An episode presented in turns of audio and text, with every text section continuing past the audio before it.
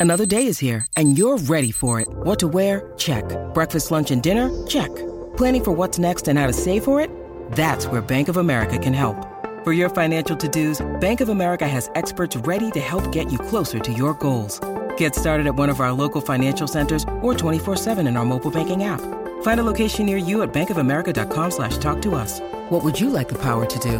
Mobile banking requires downloading the app and is only available for select devices. Message and data rates may apply. Bank of America and a member FDIC. When you need mealtime inspiration, it's worth shopping Kroger, where you'll find over 30,000 mouthwatering choices that excite your inner foodie. And no matter what tasty choice you make, you'll enjoy our everyday low prices, plus extra ways to save, like digital coupons worth over $600 each week. You can also save up to $1 off per gallon at the pump with fuel points. More savings and more inspiring flavors make shopping Kroger worth it every time. Kroger, fresh for everyone. Fuel restrictions apply.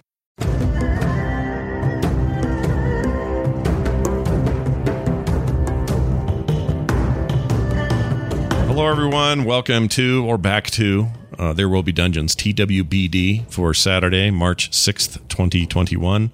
We are here to carry on the grand tradition of playing D&D with you and with each other, and today is no different. A reminder that we are brought to you in part by phoenixpearltea.com slash TWBD. Uh, I'm told there's a brand new uh, Nash flavor that will soon be in the store. I had a long conversation with uh, Gwen the other day, and boy, howdy, does it look good. So, if you want a nice hot tea to get you through your episode or whatever you may be doing, go check them out.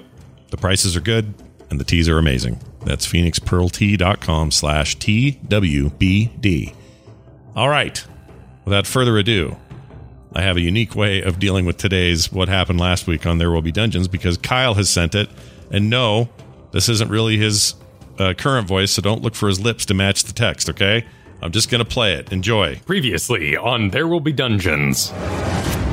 We have a bit of an Underdark infestation going on. We seem to be overrun with bread, and the baker might be on his way. This is how you want to do it. We think it perhaps just hang out in well comes out when it feels like it. No other kind, nothing else comes out of well. We tell people to drink what from well. Everything is fine. We need to confirm that that well isn't infested. Did you go down into the well to inspect that it was safe, that there were no holes? Uh, You know, we're, we don't feel great about not going down in the well. We maybe we're a little fuzzy on whether you wanted us to go down the well or not. Who's watching the well while you're not there? uh, the brigand patrol. Are they just left? Who is watching it while you're. Oh dear. all right, I love that. I freaking love that. yes. That is so good. That's, Great. that seemed like a bunch of work. So, Kyle, I hope it wasn't so bad because I wanted to never have anything happen again except that. It's amazing. Uh, No, anyway, it, it wasn't too bad. It wasn't too bad at all. uh, good So- because it was awesome. Anyway, now over to you. Now we know what happened. What are we doing next? So you all have headed out the door of the Dungeon Guild. Uh, we currently have a voucher in Grinkeeper's hands for cleaned and pressed digitation, as she is currently covered in a bluish purple blood. Uh, beyond that, you have agreed to go back to the well. The Brigand Patrol left ahead of you, and they are going to secure the area. So while we have our heading, you of course are free to move about the city however you choose. It's about one in the afternoon. So we spent our morning dealing with the immediate monsters outside the Well Plaza on the southwest side of town. I think we should head right there immediately. Let's let's get it done. I have potato for road. We can go. Let's do it. You head down the streets of Atemer, and being the middle of the day, it is quite busy, bustling. You head towards the center of town, this main meeting of the roads, but as you go, you pass by the Temple of Pelor, which has one of the wells outside of it, and a crowd is gathered. You can see over the tops of their heads some hovering signage that is slowly rotating around the area saying, Caution, guild business. As it floats by, another sign passes, Caution, guild business. And you can see in there three individuals all working around the well. There is a flame headed lady. Her hair is of fire and she's got blue skin. She is talking to the crowd through a megaphone and she has an imp on her shoulder. So you're going, everyone, please, this is routine maintenance. Routine maintenance for the well. Please stand back. Stand back. Behind her, you can see a rather tall human fellow hanging out with his boar companion. It's a black boar, has a little sort of mohawk of gray down its back. He is currently unscrewing and eventually lifts the top of the well off with some effort, the sort of wooden cover that stops debris from falling down, and with it comes the rope and the bucket.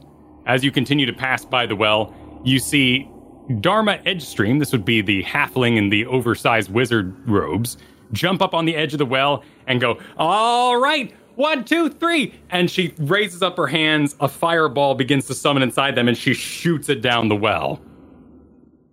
There's a as it flies, and then boom, as fire rockets up out of the well.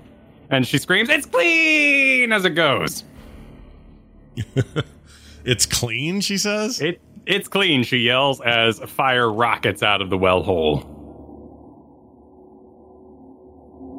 Do you stop or continue onward? Grinkeeper's gonna keep going, but she's gonna look back at Splendor and Co. with her eyes real big, going, kinda, we were supposed to do that? I, I don't know. I don't think that is necessarily the most effective way of clearing the well.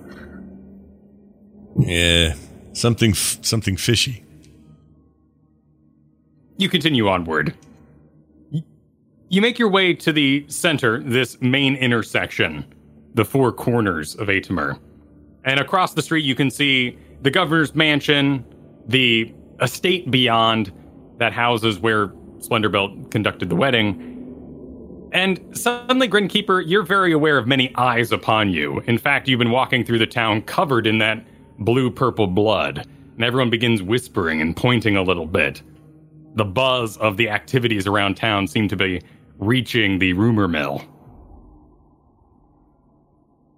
Grinkeeper will keep going, but she'll think fast and go, It's grape juice. We had a lunch accident. Trying to emulate the caution stuff going on at the place they just walked by. Well, hit me with a deception.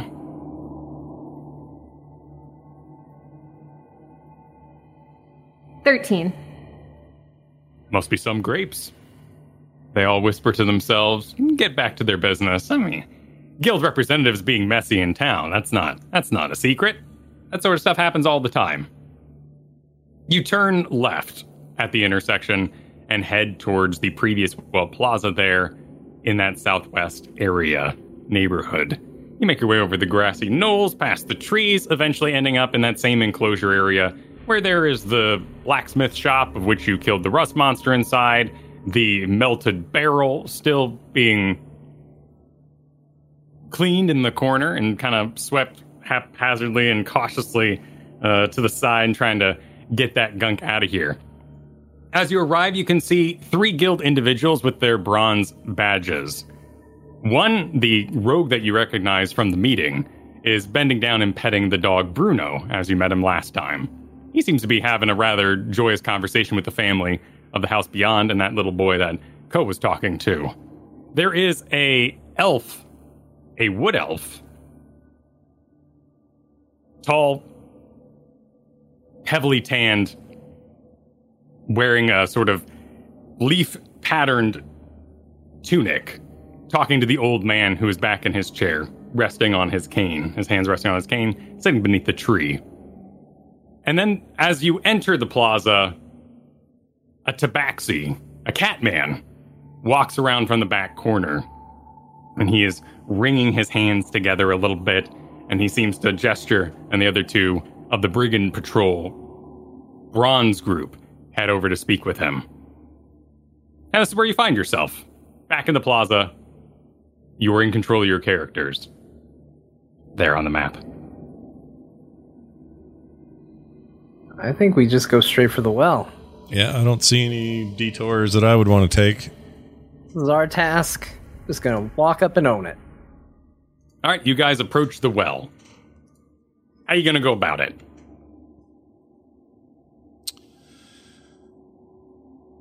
Oh man, what did we do last time? We Well, you threw a rock down the well and declared all is well. yeah. it's just clearly not enough. Um,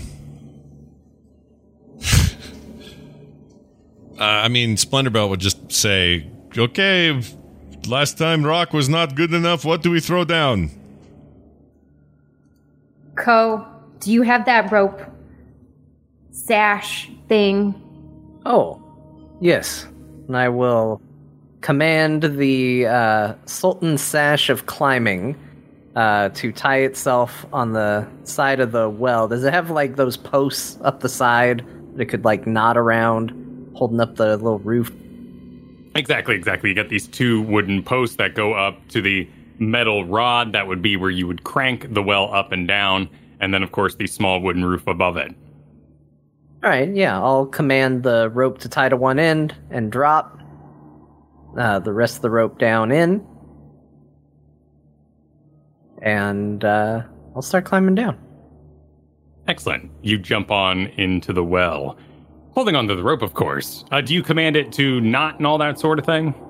Yeah, let's give some easy handholds here and there. Not not a ton, but just make it a little easier climb. Cool. Just for, uh, you know, the sake of mistake, let's get that athletics roll from you, but it will be with advantage, of course. Sweet. All right, not a bad start. Uh, 14. Cool. You begin descending down into the well. The edges of the well are all done in this sort of limestone brick. It has been mortared. It's pretty old, but not terribly crumbly at the moment as you make your way down. Of course, there's the smell of water in here. It's a little bit slimy, but not so much to a degree that you would be concerned about the health of the well. And as I get deeper, I would do a quick pause and pull out the drift globe and have it cast light and illuminate the place a little bit. Cool. So you grab forth your drift globe. It hovers alongside you. Uh, do you put it above or below? Uh, above. Okay. Sheds just plenty kinda- of light for you to see the area. Yeah. As Co descends, the Tabaxi Catman makes his way over to you all. You are the other adventurers, yes? Uh, no talk, on the business. Grinkeeper starts descending. Ah, yes. Uh, well, A hand pops up from the well, waving at him.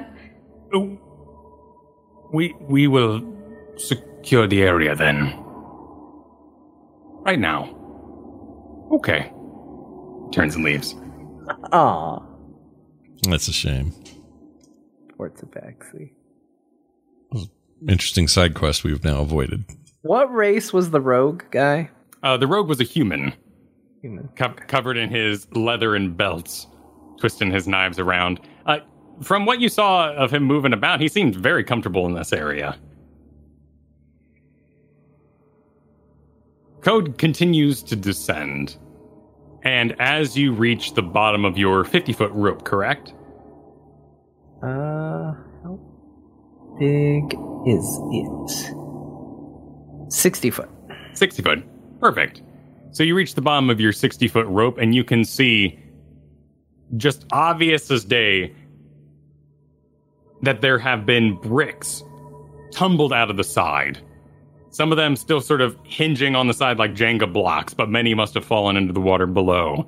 And there is a cavernous hole here in the side of the well, about five feet wide. The well goes down for some amount. Your light doesn't reach quite the bottom, but that's pretty common that wells go anywhere from 100 to even 300 feet. But the groundwater here, you would assume it's only about maybe 60 additional feet down until you'd hit the water. Okay, but I can I can reach the uh, the opening to this to this hole.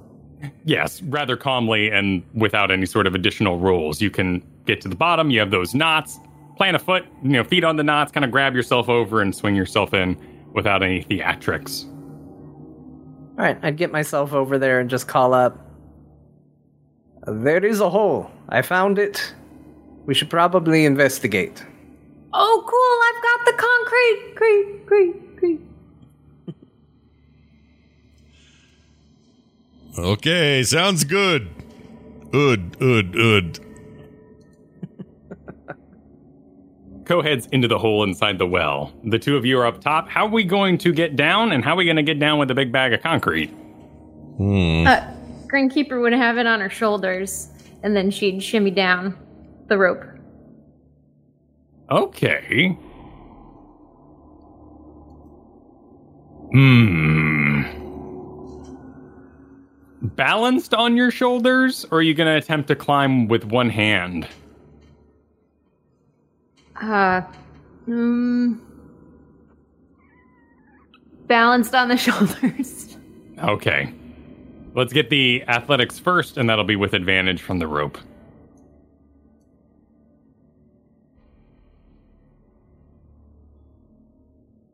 Twenty-one. Cool. Hit me with an acrobatics. Advantage or no? No advantage on this. This is merely Ah. your balancing prowess. Five. Splendor Belt, Yeah. the bag of concrete is slipping off Grinkeeper's shoulders. Uh, I would rush to help to to steady it. Give me a, an athletics of your own. Okay. That's an 18. Cool. You manage to grab the bag in such a way with multiple angles that it doesn't rip, and your brain get, uh, thinks about the ramifications of a bag of concrete pouring into an open well with water in the bottom.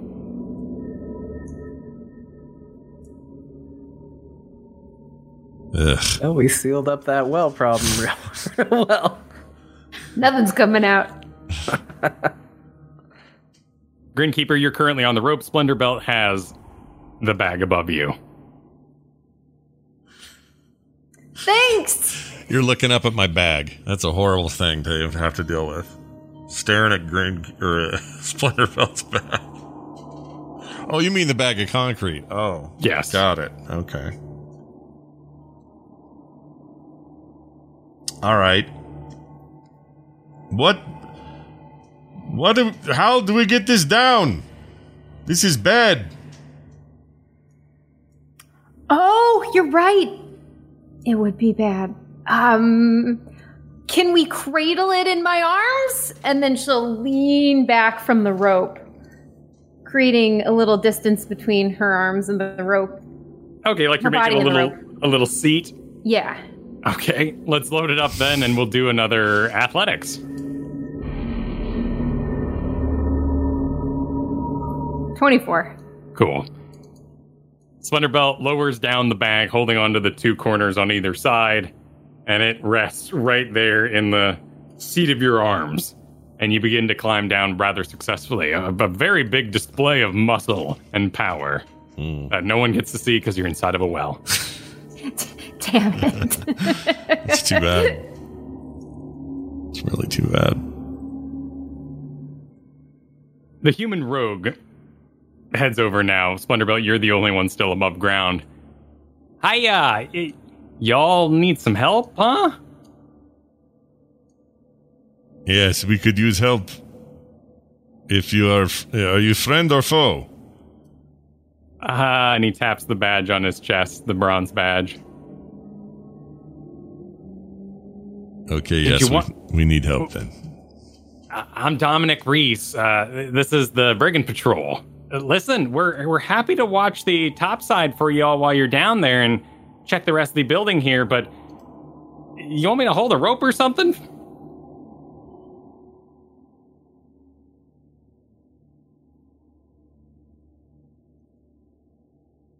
I mean, I'll look at. I. You know what? I would trust him. I'd say yes. We could use if you could hold the rope and do not let go. Happy to help. Happy to help. Uh, uh, Darkest Delvers, right? All right, all right. This is this is Hiroshi. Hey, get get on here with this Baxi starts heading over. And Yolana, uh, we got we got a rogue, monk, and druid in our in our party here. It's it's nice to meet you all. Let me let me help you. This this is my neighborhood, so uh, uh it's good to be back.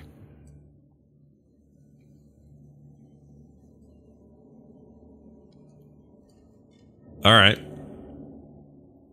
He takes he heads over to the rope and realizing it's a long purple sash, kind of oh all all right. Um, and they all sort of grab a bit of it together and hold it where it's fastened to make sure. If it were to come unfastened, it at least wouldn't fall. Right. Your turn to head down the well. All right. I'll do that. And I've still got it in my arms, right? I'm carrying this stuff.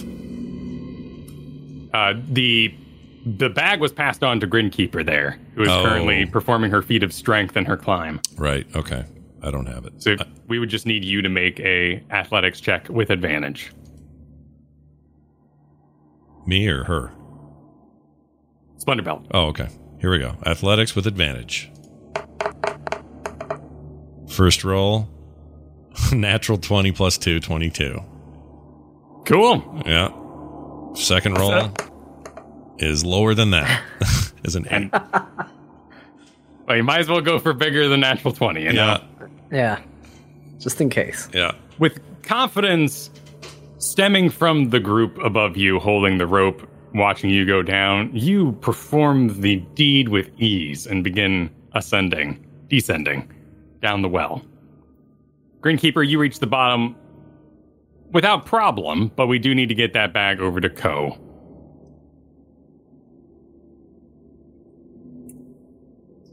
I need s- I need some help. Co, is there? could could you help, please? Uh, sure.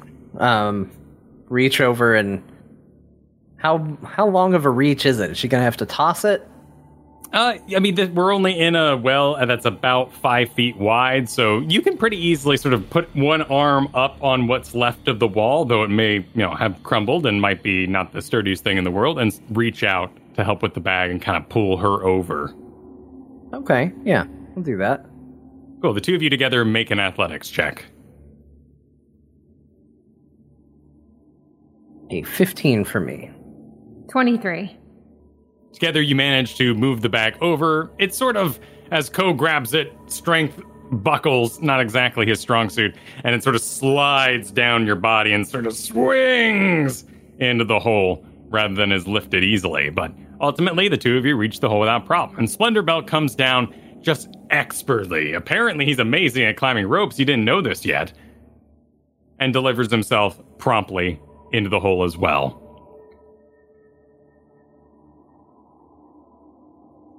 That's some fancy rope work. Where did you learn to climb? This nice sash you have is easy to grab and to lower yourself down on it. And we have friends holding it up, up, up top to keep steady. Although I don't know them very well, so hopefully they don't screw us. Okay, that sounds good. Let's uh, let's proceed. I don't think we need them. Are you going to take your you- sash back? Are You going to yank it down? What are you going to do? Or leave it up? Uh, let's leave it up in case we need to make a quick getaway. I love it. You can always come back for it. Know where it is. You hear an echo from up above. It's the Tabaxi who speaks.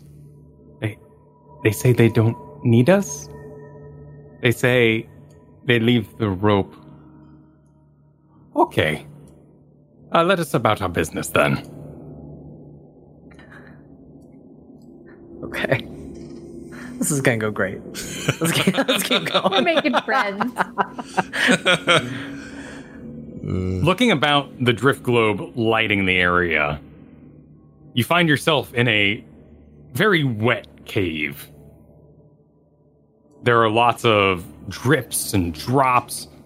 There are small puddles on the ground. And a passage lays before you, sort of winding into the stone. None of it appears to have been ever worked, but immediately with your passive perceptions, you can see how those bricks and Jenga piece like intersections were pushed outwards into the well area. Clearly, it was broken from the inside where you're standing now, and then those various creatures must have climbed through and up. I mean, if we wanted to, we could certainly seal it up, call it a day, but it might be worth investigating just to see what we can find. Yeah, and if they opened it once, there's a good chance they could open it again. All right, Would you so we're going to proceed. Uh, take the lead. I will go. Grinkeeper takes off. we have our normal march order of Grinkeeper, and then is it Splendor Belt or uh, Co's the Rogue? Where, where, where's the other two? Usually Splendor Belt's right behind her and Okay. go in the last, but I mean, it doesn't have to be that way. Yeah, I'll I'll take up the rear. And you begin walking into this very wet and cold cave area. This and is it that- winds rather dramatically, uh, always sort of maintaining a width of about three feet and a height of about five feet, but that ebb and flows. And particularly Splendor has to walk for quite a bit of it with his head down and his shoulders. There's even a part where you come across where it goes to about three feet wide and three feet high. And you have to get down on all fours and start w- crawling through. Does anyone have an issue with that as their character? Um, I mean, I, mine doesn't like to get gross and dirty potentially, but the job is the job. So yeah, I wouldn't, I wouldn't fight it. So your problem would more be with the having to go through the wet ground and not so much the tight space. Yeah, tight space is fine. I'm not feeling like a, I'm not claustrophobic or anything. Cool. Anybody else? Uh, here's where the role play comes in into play. Uh, Co, not bothered by it. John Cool. would be very bothered by it. These are important distinctions to make. For our characters are heroic in their own ways. And as you emerge from this 20 foot area where you had to crawl, you find yourself covered in mud. The bag of concrete, the burnt limestone mixture, had to be dragged through there and is pretty muddy. But as you emerge upward, you enter into a small cavernous area, about 10 feet long, 20 feet wide. You can see the tunnel continuing on the other side. And as the drift globe comes up out of the hole with Ko leading the back, you see all these tiny, about six foot long beetles crawling on the walls. And in fact, there seems to be a thin line of some shimmering material, some sort of mineable, perhaps, a metal in the walls. I'm sorry. Did you say six foot beetles or six inch beetles? Six inch beetles. Did I say six foot? I think you said foot, and it freaked me out. I may have, and that would be wrong. Okay, inch. I can deal with inch. Big beetles. That's still There's big. about- Yeah, they're pretty big. And as the light sort of illuminates the area, you see that they are all very much miniature versions of the previous rust monster you fought inside the blacksmith there. They are all along this mineral line, and you can hear them kind of crunching and licking and just in general feasting on that mineral line. Oh, Grinkeeper is gonna. Oh, that's, oh, oh, and then she's gonna take her hammer and just start smashing away. Gr- Oh, oh, be at peace. Oh, Be at peace. Without any sort of roll necessary, as they are quite occupied on their meal, Grinkeeper brings down a vicious warhammer, or brings up, as it were, into the ceiling a vicious warhammer and smashes it. The guts and various juices of the inside run down the hammer, but as it is a magical hammer, it is unaffected, and they begin to skitter about, afraid of the thing that's that splatted them. Do you continue your work, Grinkeeper? yes. Grinkeeper systematically hunts down and destroys the various baby rust monsters. When she comes back, she looks very disturbed. This was very disgusting. I'm glad you decided to do it. It's We not, have to purge this. It's not my thing. I do not mind caves. I do not mind dark. I do not like bugs. You continue onward. Down through these tunnels. You walk for another good 10 minutes before you see anything of note. And the next thing you find is a. In the darkness up above, about 20 feet, there appears to be some sort of leathery sack hanging off the wall.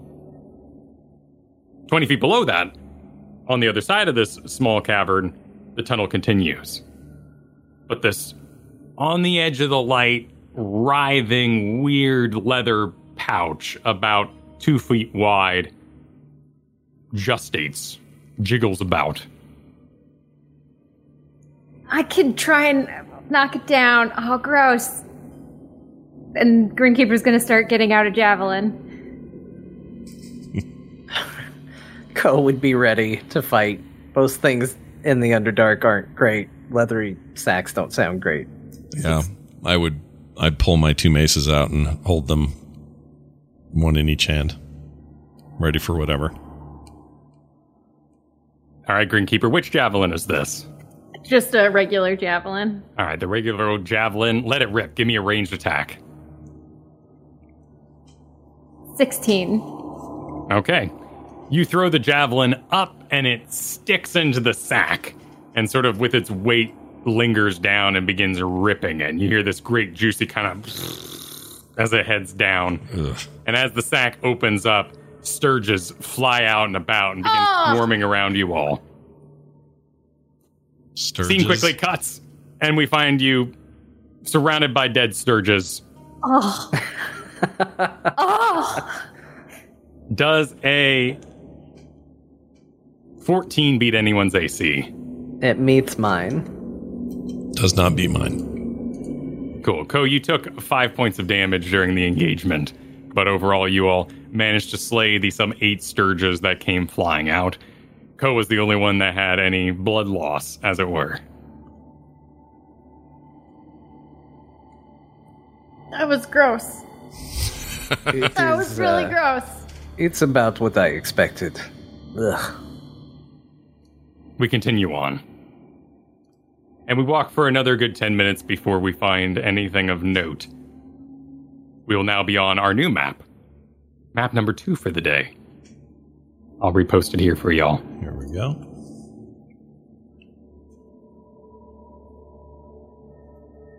As you make your way down the tunnel, these pile these wet piles of mud are all gathered about, and you can see here that you've reached an even more underground area. The ceiling has started to lose some of its height. Now, Splendor Belt is absolutely completely hunched over as it's come down in these little, little tiny stalactites, only about three inches long.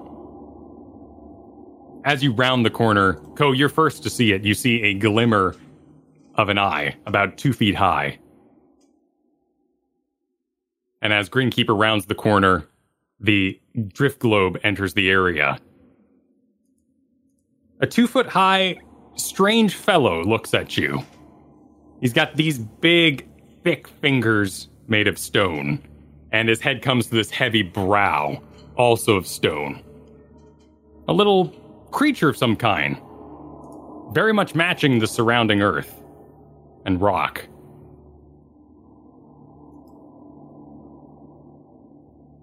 Just call out to it. Hello. You.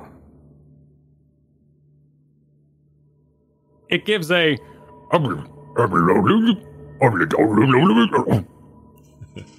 and as it talks to you, its hand reaches over to the wall and grabs another rock and it puts it in its maw and goes. Grinkeeper will try to mime, We don't understand you with a performance. Do it. Oh, okay, it was a seven, not a one. So a nine total. It gives a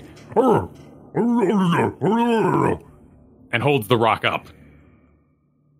That's eating. Splendor Belt, you speak primordial for some reason. Yeah, why do I? Why? What? Well, you tell me. I don't remember choosing that. You speak Minotaur, Orc, and Primordial. Wow. I don't really, know. I didn't. You really made some choices with the languages there, Scott. I did do a prepackaged um, cleric, but I don't remember choosing that when it, it may have been part of that. But for a half orc, I don't know why that's there. Okay, I speak primordial. Yeah. Well, we could think about it another time. Maybe you. I've been uh, studying it at the temple. I know it's all good. Yeah. Well, I mean, you, you want your potato farm, but potatoes grow in the earth, so you thought maybe you could hire on some elemental workers someday. Sure. We'll, we'll, we'll figure it out another time. Sure. But th- this is a strange dialect. This isn't like the one you've been studying. It's, that's very clean in text, and maybe what something like an air elemental would speak. One doing a presentation, one that might be being worshipped, talking to its various followers. right. This is very much off like a rock, tasty rock, rock. You want rock? Uh, I would say back in its language. Why? Uh, wait. You you like rock, or are you trying to give me rock? Explain yourself. You eat rock, we be friends. You you eat rock, I like rock. How come? Well, I don't. I don't eat rock. It's not normal for me to eat it. No, no, no, no, eat the rock. The No. rock is good. Uh, the r- rock is probably okay, but it's not my typical thing to eat. We eat, the- we eat the rock together like for friendship. And he breaks the rock over his knee and passes you half. Um, as a gesture, I will pull out my raw potato, break it in half over my knee, and give him half of my cold raw potato. Oh, the, the, the squishy rock. the squish. Oh, And he, he's completely smashed it, and it's all over his hands. oh, oh, the rock. The rock. The, the, it's a bad, bad rock. Bad rock. Oh, it's, it's good rock, uh, and I'll I'll sort of lick half of the rock he handed me, but I won't eat it because I can't.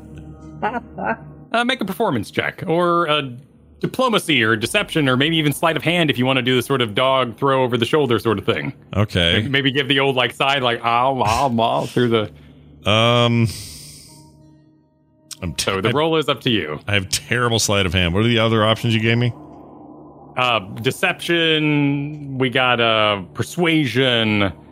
Let's do persuasion. I Feel pretty good about that. Let's do persuasion. Twenty-one, not uh, dirty twenty-one. Oh, oh, oh. You like rock. I like rock. No, no. and he holds out his hands. There's potato all over his hands. He seems to seems to want you to do something about it. Oh. Uh. I'll. Uh. Oh, interesting. And his hands are just like stone, right? Like stone hands. Yeah, they're just, they're, uh, they got four fingers, and you know, including the thumb. They're big. They're all solid. It's not like uh, he's made of floating rocks or anything like that. When he moves, he sort of crunches, and grit falls out between the joints. Okay. Uh. I. I will just to his outreached hand with with potato bits on it. I'll just sort of brush it off. You know, brush off anything I can see, and as a gesture of like, yeah, I'll, I'll help clean your little hand. Oh, good friend. Friend, friend, friend. Friend warn. Friend warn. I never. I never. And he points down the the continuing tunnel. Okay. And where's everyone else with this? Are they all seeing me do this with him? have this Just conversation? watching you in mm-hmm. amazement as you speak to a rock. Okay. And then And the whole the whole time they've just been hearing the Oh, and then you go in a bit more fancy of a dialect. Oh, oh, grogry, grogru. all right. I will. Um, I will say to the group. I'll say, oh, okay. He is. He is saying we can pass. We can go past here now. It's no problem. Okay. The warn. The warn. Oh. And he, with his four fingers, kind of splits them into Spock symbols, in a sense, yeah. and goes up by his face and goes, click, click, click. Roll. Oh, he is warning warning us against this uh, something. Uh, I'll go turn back to him and say, "What is? Uh, give me more information. What is? Uh, what is this?" And I'll do this with my hands. He looks confused that he wasn't understood.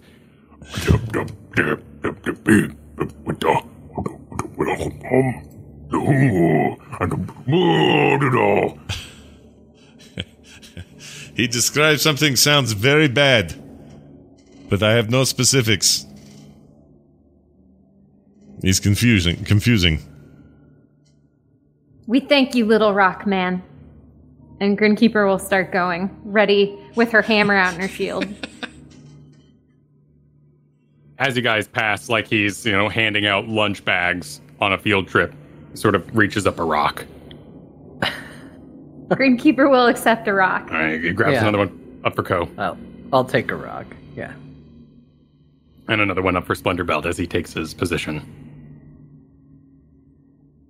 Okay. And as you pass by, he gets right back to munching tasty rocks. I do not know what he was describing. It sounds bad. And do I? Do I have any hint? Do you think? Was, did he say enough? Is there anything I could roll to try to understand? Uh, we could do an insight. Would give you a monster's character's true intentions, clues of body language, speech habits, mannerisms. Yeah, that sounds like insight. that sounds like insight. Let's do insight. I also have good. Oh, seven. It's not great. You frankly no idea. The the entire experience was rather jarring, but if you're pretty happy that you speak the language in the first place, but you don't remember why. I really don't. All right. As we proceed, I would be more. I would feel very cautious because what he described seemed pretty crazy. So Well, not to immediately put you on the spot, but as we walk, Ko would go, Where did you learn to speak uh, rock monster? Eh.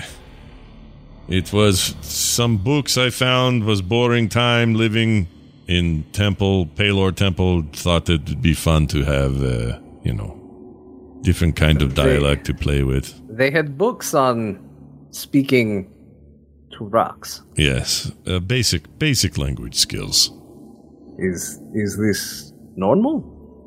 Normal for for a rock man like Uh, me. Follower of Pelor to Uh, no, is more. Okay. In fact, probably don't mention it too much. do you speak other languages? um, none that you would understand very well. that sounded rude. I didn't mean it to be. Uh, no, I speak. Uh, hold on. What do I speak? Shit. I speak. Where's languages? Uh, right there below your armor, weapons, tools, below senses. Yeah, left side. Left side. Oh, here we go. Uh, I speak I speak common, which, as you know, we are speaking Minotaur, Orc of my home, at least half my home people, and Primordial, which is Rockman. You speak Minotaur. Minotaur? Yes, That is that is oddly specific. I, this is one I do not remember studying at all. I don't know why I know this. I think I think you're pulling my leg.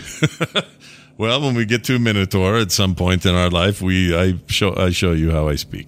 Say It would- something in Minotaur. What does it sound like? Uh, it sounds like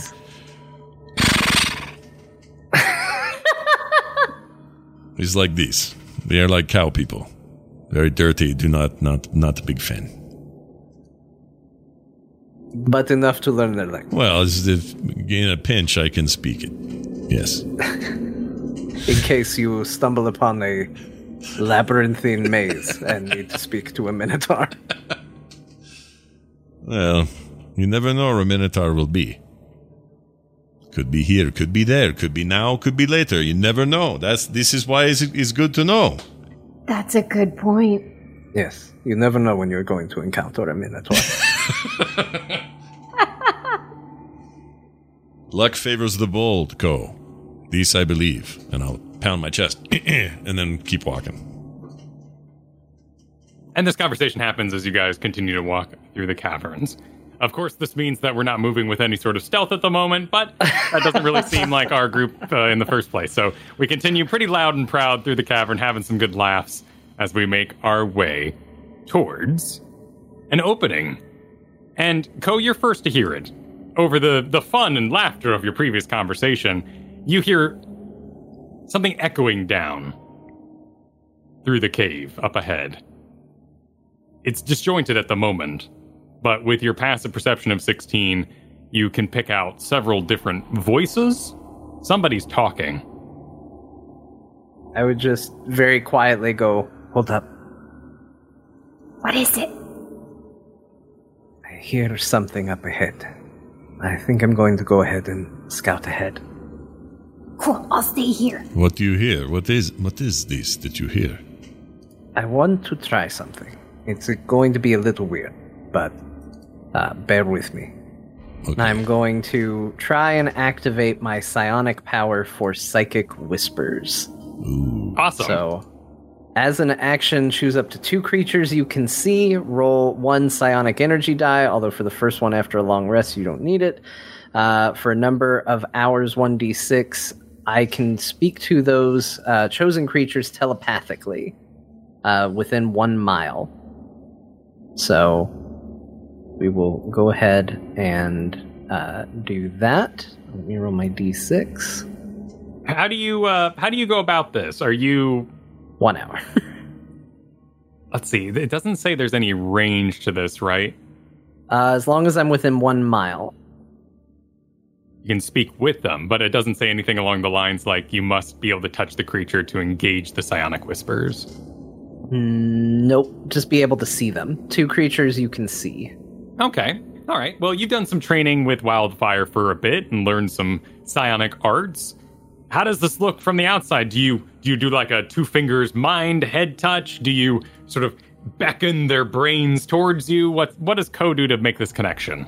Well, Poe is still discovering this, so it doesn't look cool at all. There's no flourish to it. He squints and leans in really hard, and his head shakes a little as he thinks very loudly at them. And like somebody coming over a PA system, you hear, Hello? Hello? Go, you're in my head. Grinkeeper says aloud. Okay, good. It's working. Did you did you hear that, Splendorbell? Yes. Great. So this is good that you uh, that we can hear these. I'm going to go scout ahead. Okay. And if I hear anything or need you, I will just think at you with my brain. Can we answer in same way, or do we have to? uh We don't get to do that. Uh, yes. Okay. So why think back? I go, Ko, you have a smelly face, and then you you you can hear these. Yes. Uh, I could, but you set it out that, so Oh yes. you just need to think it. Okay. Then Okay, I'm. you have smelly face in those sort of mental subtitle appears in your mind, Ko. Perfect, working. Uh, alright, I'm gonna creep up ahead stealthily. All right, everyone roll a stealth. Those hanging back as well as Ko. Okay. 24 for Ko. Nice. Ugh, negative. Oh, I have disadvantage on this. Hold on. 11. Ten. It's not as bad as I thought. Cool. You guys managed to stand still and not cause a racket in the back as Ko advances down the tunnel. I'm going to move your character here along the map. You enter into the open area of the cavern up ahead. And as you do, the voices continue to talk over. You hear some thumps and some slashes and some sort of wah kind of magical noise happening, as well as some doof, doof, doof. And ah, yes. Good hit, Norman. I'm going to reveal a bit of the map here. To your right, Ko, you see worked stone continuing down a tunnel. In fact, as someone who received a rather painful pile of needles into their buttocks in the previous style of ruins such as these, you immediately recognize it as the dungeon, much like the ones you guys found in the forest. The stone is worked into tiles on the floor that seemingly might be huge stone blocks. The whole thing is rather well fortified, and at the end, you see how it curves to the left and enters what would presumably be the area full of traps, just like the one in the forest. Uh, on the wall before that turn, you know, facing you, is that top triangle symbol with the circle underneath. The very top of the ruins. Hieroglyphs that you've seen before. But the noise brings your eyes back around to the left, which would be down the actual cavernous part, the non worked part. And you see three individuals. They are battling a dark mantle, and they seem to have just delivered the killing blow. You see Edgar Boonfellow, this is the dwarf, clad in his scale mail with his heavy helmet of metal. He's wielding the gray hammer and swings it through the air, smashes this flying squid beast. Alongside him is a rather pompous looking redhead with a shield on his back, wielding a great long bow, and he seems to have just used it. And in the back behind that is a hovering figure looking very regal with an el- with a elemental crackling glow about them of blue energy. A high elf. And they have in their hand a wand that is slightly sizzling at the moment. Uh, what race was the was the archer guy? Human. Human. The uh, completely out. You're completely out of view. You've you've got a, a, wonderful stealth at the moment going. So they continue their conversation. Ah, and he takes his hammer and sort of flips it so the top of it, the, the heavy part, is down and smacks it on top of the dark dark mantle. Ah, fine shot indeed, Norman. Thank you, thank you. I'm rather adept at such things. Ah, yes, and might we move on and continue our exploration? Hey, you're eager to get out of here, eh, Phelan? Well, the likes of you probably never underground, eh? Eh? And the high elf slowly descends, his toes in his little slippers sort of touching down to the ground as he kind of picks a foot up and brushes off some mud. Look at that, huh? Norman, you're excited? A proper dungeon ahead. It has been a while, uh, a good long while, since we've had a proper dungeon to explore. This entire world business is far beyond our levels. It's all so tedious. I agree, I agree. We we are level four and have better things to do than clearing out wells, but let's beat the dungeon today, huh? We found it first. It's ours. What's that claim Co- to it? Ko would use that moment to uh, step out of the shadows, uh, or he would say before stepping out, I would maybe rethink the I was here first stance on all of this. Whoa, whoa, whoa! Norman puts an arrow in his bow quickly. Oh. Hold, hold your fire. It's a friendly. You're all and then, so jumpy. This is that darkest Dello fellow that we found. I'd call to the others. It's okay to move forward. The, awesome. The, the uh, the Delve, yes, the group that named themselves a lower rank for some the reason. Darkest Delvers, thank you. As Grinkeeper walks around the side, hands on the hips. All right, you're the uh, you're the expert group, huh? You have heard of us before. We were all in the same meeting there. Oh shit! This is this is correct. Well, you were.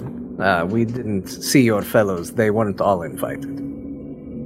Yes, well, we've heard quite enough about you. Apparently, you fought a Grick once, and that made you famous. Try four. several Gricks discovered a dungeon, and that was day two. Remember if that was day two or not, but that's what we're gonna say. We're gonna go with it. Oh yeah, it would have been day three. It would have been day three for you all. But Yeah, they don't. They don't we're have to know that. exaggerating. They Yeah, don't they don't to know need that. Oh, fine. You all get down here from the well. We did. And how about this place? It is uh, very similar to the dungeon that we discovered in the woods, the one infested with Gricks.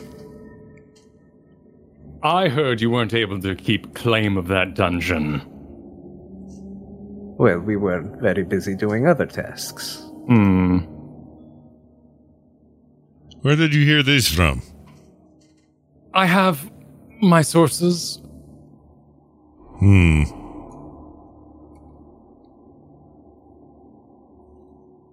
Okay. Grinkeeper's going to be studying the ruins to confirm that it is the dungeon from before with the Gricks. Cool. You head down, and everyone on the map here, move yourselves where you would now be. I'll go ahead and kind of locate or move my heroes here in a line so you all can be talking to them. So if you walk away, they, then we know it. Boonfellow leads the way. Grinkeeper kind of wanders off. And Grinkeeper, as you get to the back there, you see that very symbol, the top of the triangle with the circle underneath that you translate to mean sky people or, or, or people of the above. That'd be located on the wall right ahead of you as you look down that tunnel. Boonfellow speaks up. Norman, let's go easy on them, huh? We need friends in this business. I am Edgar Boonfellow. We met briefly, but I am a world domain cleric to smash the evils. This here is Norman Green, my pompous friend, who's very good with an arrow. And of course, Phelan Ianya, the Storm Sorcerer. A pleasure to meet you all, he says in the back. And did your uh, party have a name? Aye, we be the First Sons Brotherhoods. We, uh, lost some sons a couple years back, and we've sort of opened up the curriculum. I was going to say it is a interesting, interesting name. Well, it served us for a time, and, and why ruin the branding at this point, eh? Everyone knows the First Sons Brotherhood take on the most evil of quests when available.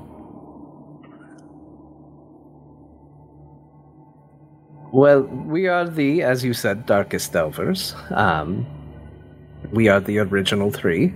Uh, same. Founders, and still established. Oh, well, uh, congratulations to you. I'm sure that will change in time. Best of luck to you, though.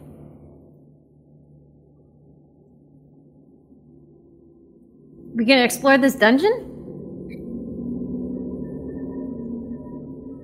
I think we should. Cool. Yes. Grinkeeper will start heading back down again. Oh, my Phelan follower. in the back speaks up the high elf, tall, six seven or so, now in this more open area, able to stand to his full height. The one who was hovering earlier, even. We came via this tunnel here from Arwell, walking some 30 minutes or so through the winding caverns. We have not explored the area immediately behind us, though. When we entered the area and sort of scratches at his face lightly looks at what he found. Oh, flicks away the grit. There was a dark mantle in here that kept us rather busy. We do know not do not know what's behind us. But if we want to do the dungeon first, let us in agreement go together. Why don't you guys secure the back? We've done part of a dungeon before. We can do this one. And then we can meet up. Uh, Well, that sits a little odd with us, for if you find loot and goods, well, we should have some claim over them as well, no? Uh, I mean, I guess we could share. Anyway, I'm I'm gonna start this dungeon. It's I'm pretty first, excited. It's first come, first serve. That's how it works. You get there first, you get you get loot. Simple. Uh, we're the ones who saw it first, after all. Says But the you didn't archer. do it, did you? You have to I get it. Keep- Keeper don't think that's hall. true. You you were down here after I had already gotten here, after we had already made our way this far. Yes. We watched you come to us. Let's have a roll off here. We got uh, all sorts of options available deceptions, persuasions, intimidates. You could even roll something else if you so choose, as to make some sort of proclamation as to your ownership over the over the dungeon ahead. What do you guys want to do? I would attempt to use my size to intimidate, so I would whip All right. around and uh, look tough. And I and- believe you get advantage on intimidate. I definitely get a plus three, but I don't think I get advantage, do I? Let's see. Oh, you gain proficiency in intimidate as a half orc. Oh, cool. okay. All right. So it's already added in. It's already in there. All right, here we go. So here's my roll. Come on, baby. 14. It's not too bad. he says, hopefully. Uh, I'll try a persuasion on them as well with what I'm saying. Oh, that's a natural one for a three. Oof. Grinkeeper will do a persuasion, also uh, 22.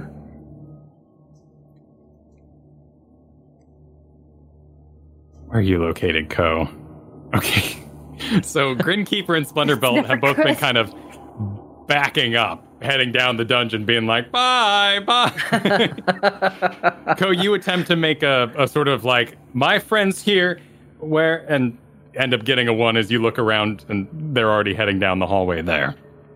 Splendorbelt, what does intimidation look like for you? Uh, wep- weapon in each hand, shoulders back, head kind of down, looking a little bit uh, wicked at them, and saying, Rule is we find first, we get all loot. This is rule. Only exception to rule is we feel if we feel generous, maybe we give you something on way out, but that is no guarantee. A very uh, business-like intimidation. Oh, yeah.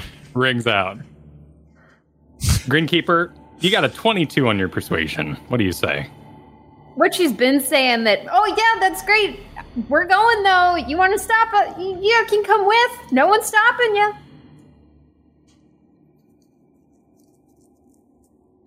All right. You all proceed, Grinkeeper, Splendorbelt, down the hall to the ruins. Cody, you run to catch up? Yeah, Ko's gonna realize that, you know, he it didn't work, and he's gonna just bow out gracefully. Your gumption over the dungeon and with your previous expertise known via the meeting earlier, they let you have it.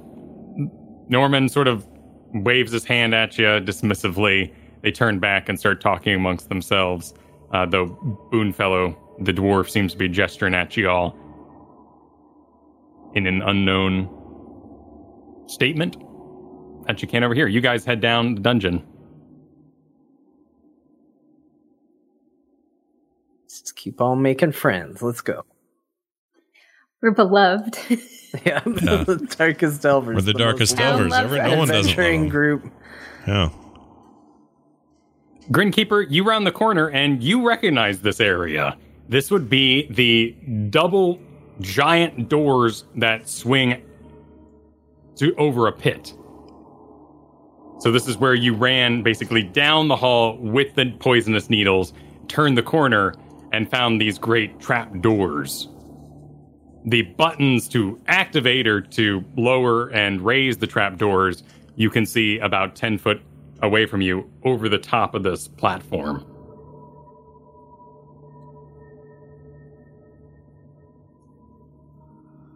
Grinkeeper will explain what happened the first time they were here about the hole and everything and how she caught herself and then came back.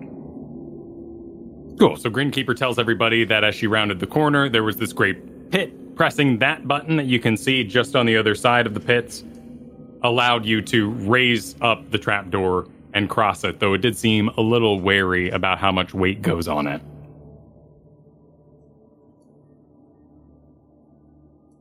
The trapdoors, these large 10 by 10 stone sheets are currently up. Up so there's no in- pit in front of you. Oh, okay, so it's a hole. They've dropped. Oh no, you mean up? They're flat. They haven't dropped. Yeah, they are flat, Okay. but Grinkeeper informs you that should they swing downward, they would then descend into some sort of pit of of unknown depth. Gotcha.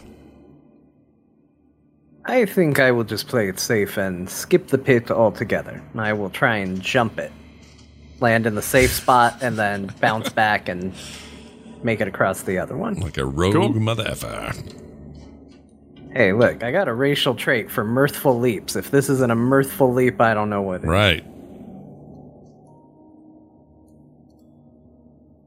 Uh, so the let me roll the d8 for the mirthful leap, just so we know what we're working with.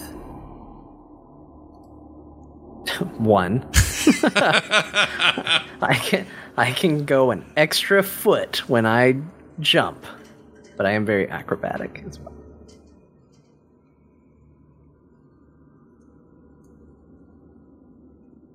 Do you want me to roll acrobatics? Oh, yeah, yeah, yeah, yeah. yeah. I figured you were already leaping.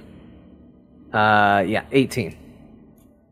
Cool. So in a double sort of jump, you jump over the first ten feet easily, land, clop of your of your hooves as you jump the other ten feet and land right on the edge perfectly, with no problem. Before you, you see the sea of tiny holes. That was likely those needle traps, like in the previous dungeon. Oh, these.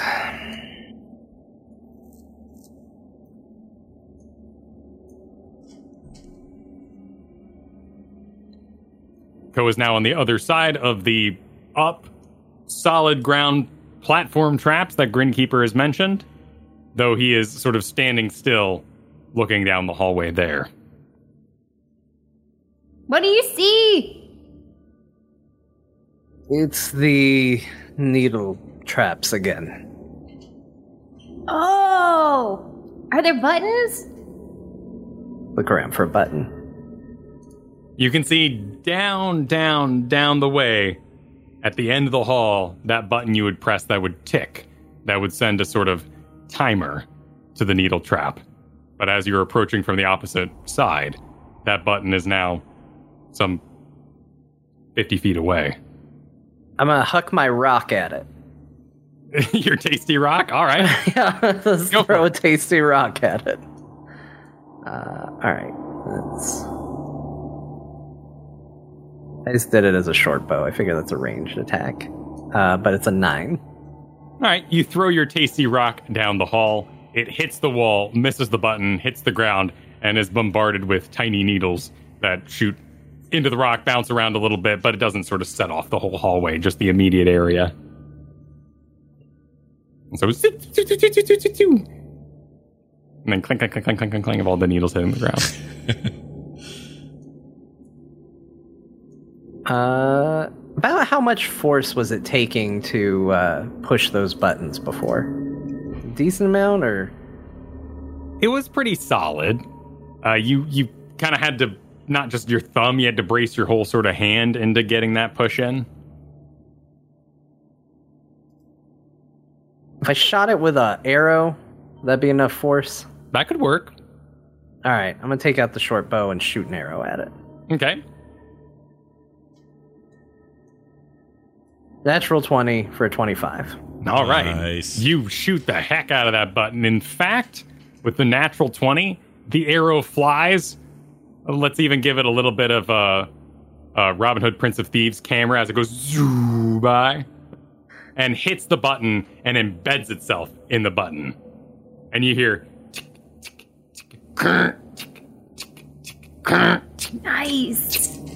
as the thing appears to be stuck, permanently pressed down for the time being. Nice.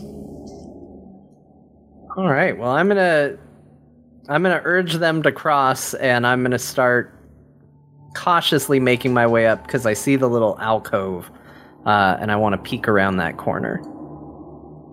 All right, you you press a hoof onto the ground. Seems okay, and you advance down the hall, making your way towards that little alcove.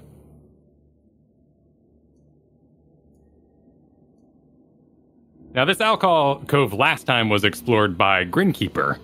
Uh, Ko having fallen on his butt and become poisoned by that time, I believe. Yep. Yep. Accurate. So as it you approach and you see a solid stone door with the seams around the side, particularly on the bottom, and then a button immediately to your left.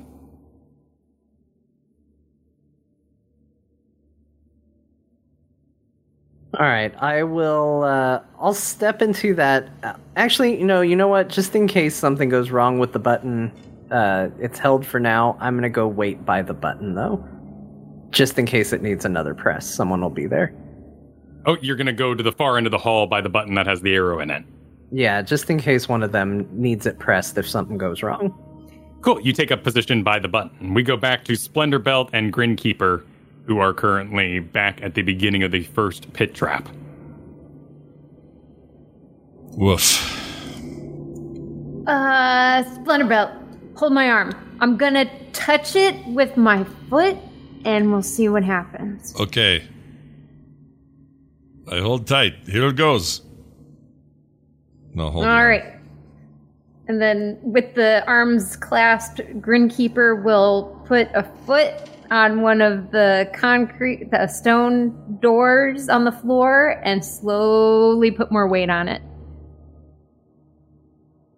All right. Question for you: What has become of the bag of concrete?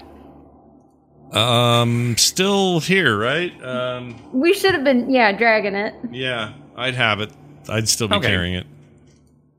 Do you all continue to carry it? I, so Splendor Belt once on our very very first mission with more than enough strength kept it on his shoulder for the entire walk Yeah. and wasn't exhausted by that or anything. So we can say that Splendor Belt's just been toting it.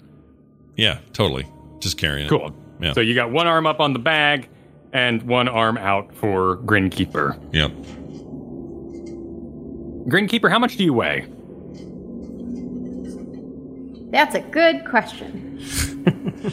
uh, let's see. It looks like currently she's carrying, plus her weight, 136 pounds.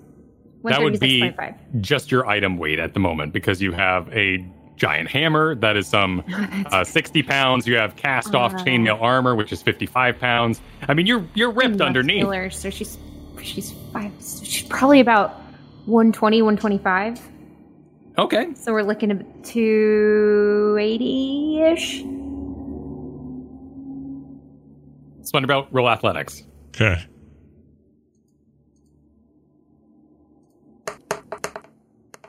Oh, it was almost a natural 20. Uh, 16. Grinkeeper, give me an acrobatics. That was almost a one. A 16. Okay, so this is more of a pull by Splendor Belt, and you manage to put your weight on your back foot, and you just topple back over onto the ground. As you step down, it gave the weight too much, and the pit opened up. The stone slat 10 by 10 feet slamming into the wall below. Thank you, Splendor Belt. Ko, you at the end of the hall here. Erkung. Is everybody all right? We're okay. We're okay. Floor's not solid though.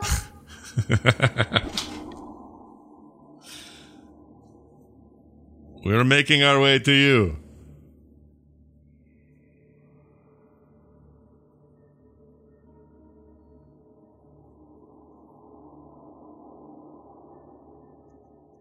Grinkeeper, you recover your position, but what now? Is there a button on the other side of the wall? There is. That'd be the button right at the edge of the first of the two pit traps, coming back from where Ko is. That's pretty far. Do you need a hand with anything? There's a button. Yeah, There's always a button. you could push button.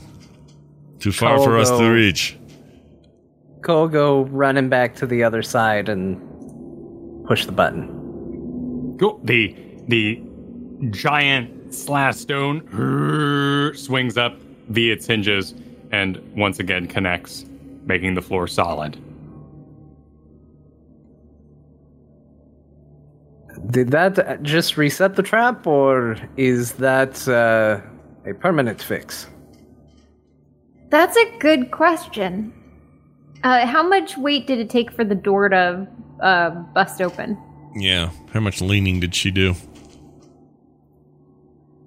You had moved the majority of your weight onto there. So you said you were about 120 pounds. And so we're sitting at around, that'd be 236. So somewhere in that range, the trapdoor opened. Okay, but it was solid otherwise. Right. Until you put basically your full weight upon it. Okay. Is the button is the button like a um uh, like a stone it's like a stone button, right? Right. Hmm. All right, Splendor Belt.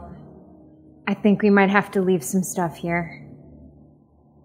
Uh, we have we have to take cement. How far is that where Ko is? Could I heave that over there? You could give it a throw. Oh shit. Well, we know it weighs less than she does. So, in theory, even if I miss, it won't trigger the trap, right? I mean, we may have trouble getting the rest of the way, but it's not. You know, even terminal velocity won't be her total weight. It's worth a shot. The bag is about 80 pounds. Uh, for my size, I could totally do this. All right. Yeah. Cool. I'm going to make an attempt to hurl it across to where Ko is, or near where Ko is, so we so we don't have that weight with us as we figure this out. All right.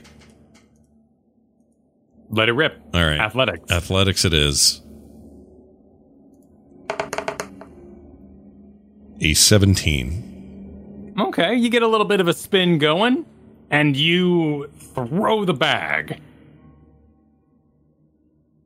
It goes over the first pit trap, Yeah. crosses the solid piece in between the five foots, you know, that span between the two pits, and lands and slides. And you kind of see the door on the next pit trap go, but doesn't fall oh open. Okay. the bag would be located. I'm going to mark it in, let's see, with a token here. So it sits on top of the second pit trap. Okay. That little black one. So not f- quite far enough to clear all that.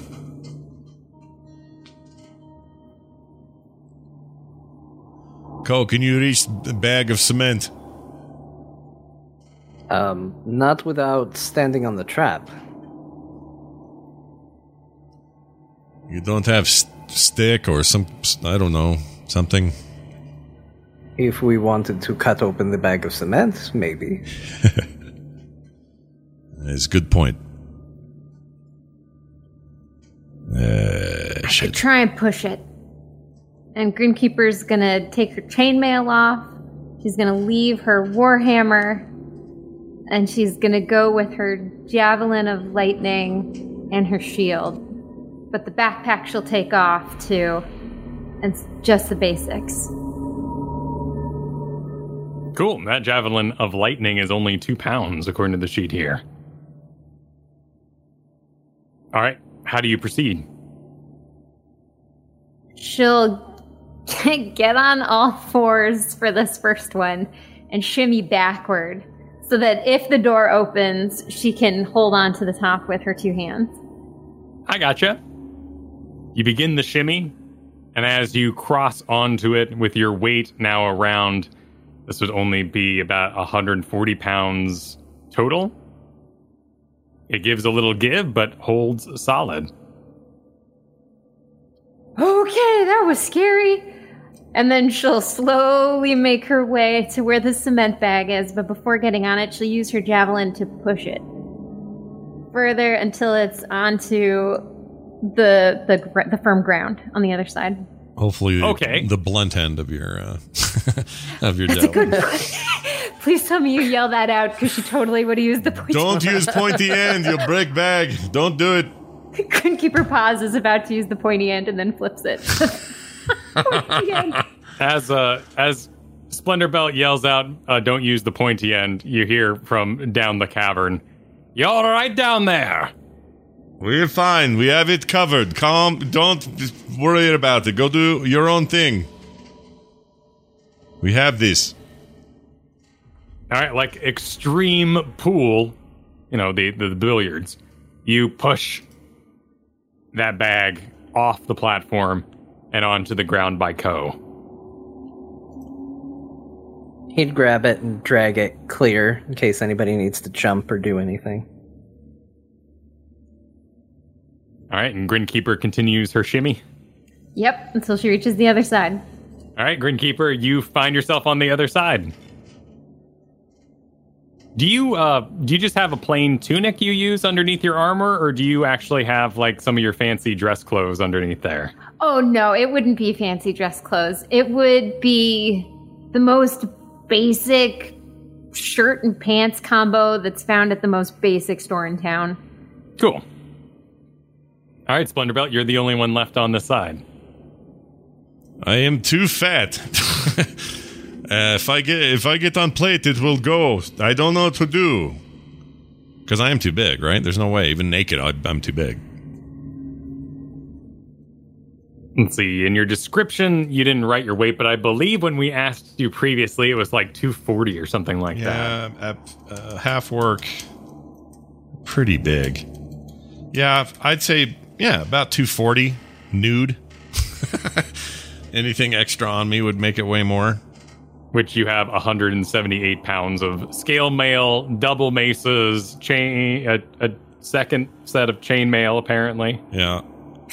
I would. Uh, Wait, two shields, yeah, don't ask me why that happened. I really two don't light know. crossbows. Again, all I did was the basic kit. I didn't add. I didn't add Sounds like those. maybe you added it twice though, because it sounds like you got two of everything. That's what it sounds like. But and you're two right. they're shields, there. two chain mails, two maces. I need to get rid of the two maces I meant to do. Maybe it did. Maybe I said basic kit or something, and it put three items in there. I'm not sure. But the but the maces are supposed to be two. The rest of it is not really supposed to be there. So we can I think you should dual wield shields. I We think can- that's very cool. dual wield shields, dual wield my chain armor. Like why not? I'm like a double Captain America. Yeah. So I don't know how to handle that. Other than that's not supposed to be there. So we can we can enforce the rule, and I have all too much shit with me. But either way, if I'm naked, that thing's that thing's falling out. So I don't know what to do. Probably I probably have to wait. What if Or jump like hold Ko did. button? I could try. I mean, that's athletics or what? Yeah, that'd be athletics. I understand that maybe it was a bad idea to leave the rope behind, but does anybody else carry rope? Uh, and Grinkeeper will look at her pack that's back across the way. I could go back though. It's okay. we'll tie the rope to me. No, I'll- he could throw the rope. It's we we can do this. okay. Splendorbelt, get the rope. One second, I'm deleting second crossbow from inventory. Don't know why it is even in this. Um, okay, sorry. I imagine the literal version of that. He's just reaching into a bag and just going.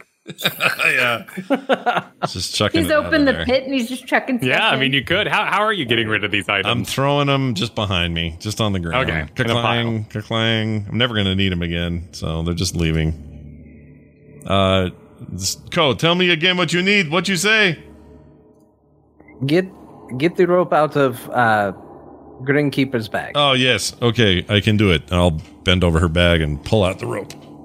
Hold on to one end.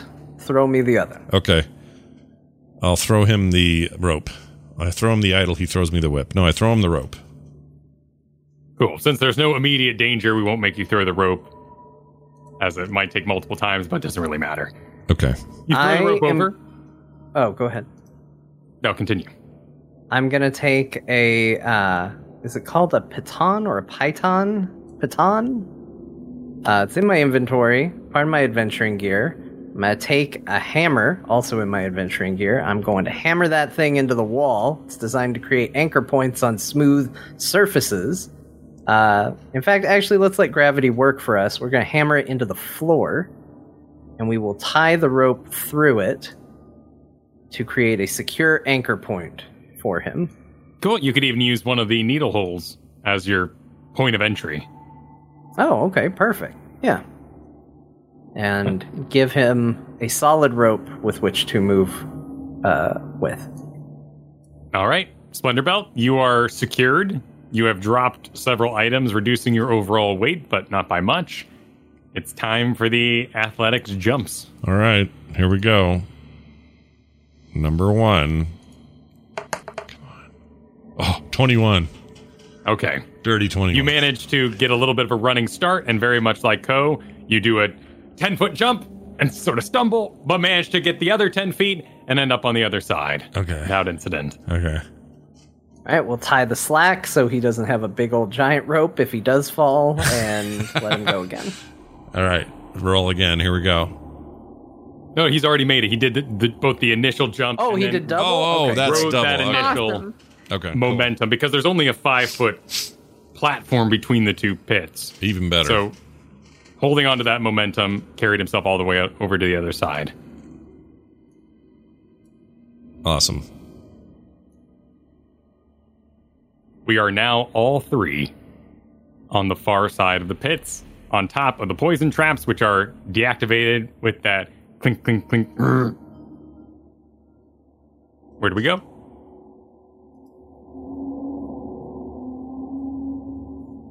The adjacent room. Grinkeeper immediately picks herself up and heads to the small side room that she knows exists from the previous dungeon. And there's the button. The button is pressed. She presses the button, the door up and reveals a small room. And very much like the previous room, Grinkeeper, there is the old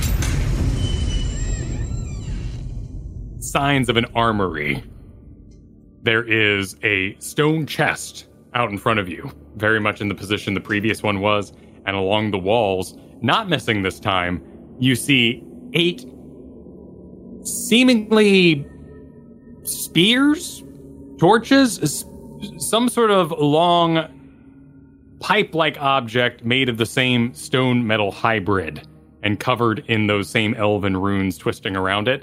But there's no point at the top of these, just a small hole. Hey, Ko, I think this might be for you. Um, let me take a look. I'm gonna go in, and uh, I guess the first thing I want to do is check. Let's check the chest for traps. Let's see if we can discern if it is trapped in some way. Cool, let's do a investigation. Five. Hmm. Oops. You have no idea. The small stone chest of sorts is a box, and on top of it, slid into the box itself with a rim around the edge that holds it above, is a stone plate.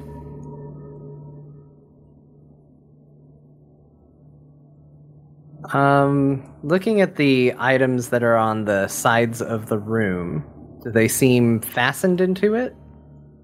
They're leaning. they there's little brackets that divide them, much like you might have a series of armaments in a guardhouse. I'm gonna grab one. You grab it. Great.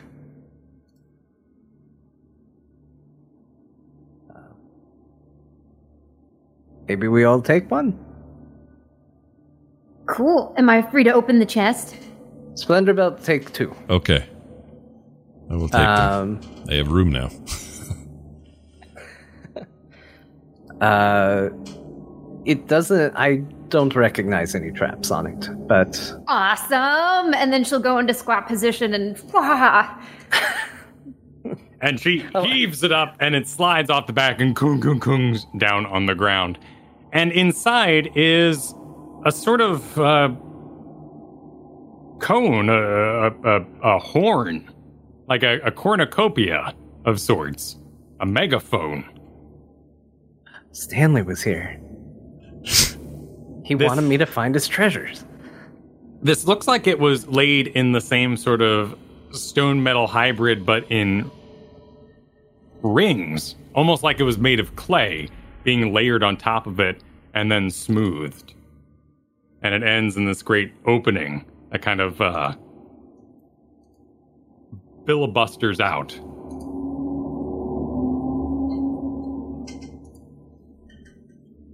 Hmm. Do you have any idea what it is? Uh, uh, horn. I have no idea. Maybe we just take it with us. Yeah, that sounds good. Oh wait, can you make it do the thing like your blade used to do? I'll pick it up and I'll think at it real hard. you you think at this horn and nothing happens however in your offhand where you're now wielding this long spear the same crystalline energy emerges from the end apparently these are psychic spears psi spears Oh. Well, these seem to be responding, but uh, not so much this. Cool, I'm gonna blow in it. And then Grinkeeper grabs it and goes,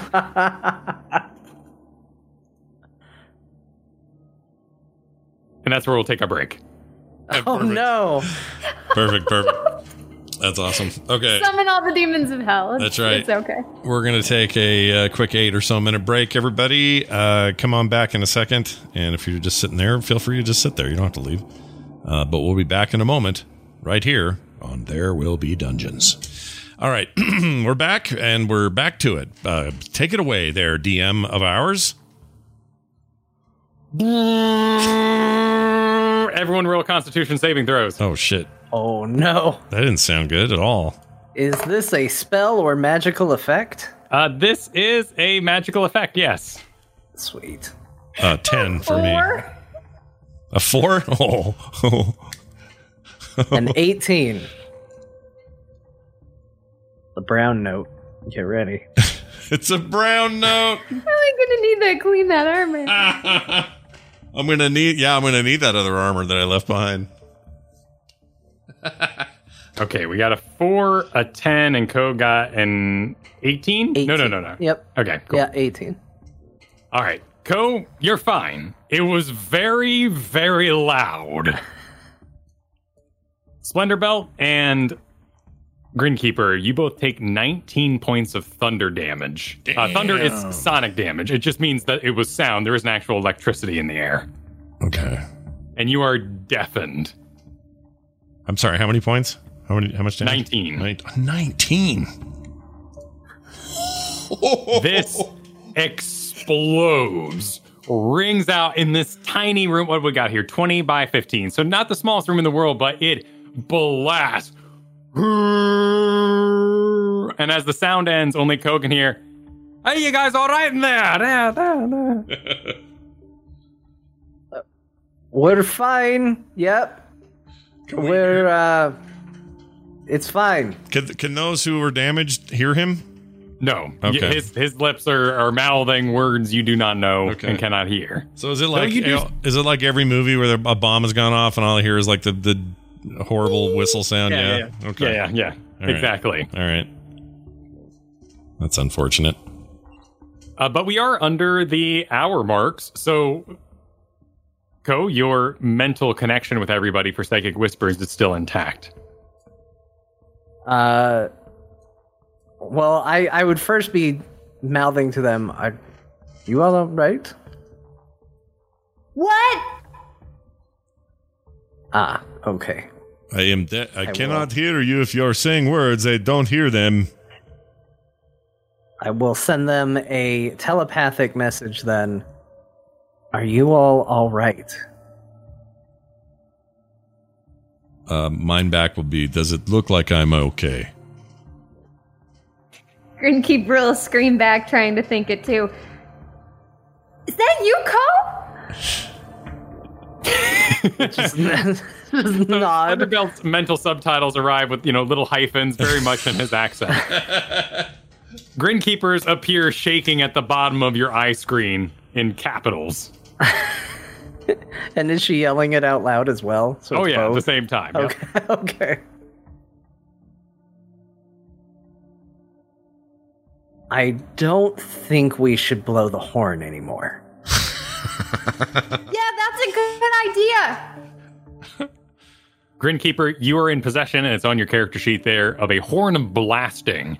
And as you look down on it, you see the end of that uh, that that cone that happens at the end of the horn is a small crack that wasn't there before.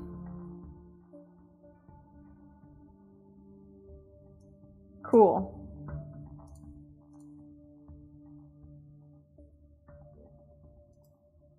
As you all stumble around a bit, try to get your bearings, Ko talks you down via his mental telepathy. The deafen fades after about a minute. Okay. And you all seem pretty uh, stunned. Do you think you need a rest? Do we need to stop a moment? Yeah, I could use a fiver. Did you did you take Kristen? Did you take as much damage as I did? Yeah. Both took nineteen. Oh my gosh. Okay. Um. Yes, I could go for a rest. I'm You'll hurt. get out your I'm hurt badly. You all pop a squat and take a short rest here as there is no danger. Popping out your various rations, leftover potatoes, maybe a rock that was given to you recently. And we short rest it. It's a dumb roll. Was that for something? Yeah, I'm using hit die to recover my Oh. HP. Gotcha. But you rolled a bad hit die. Yeah. yeah, I'm gonna do two hit die. Here we go.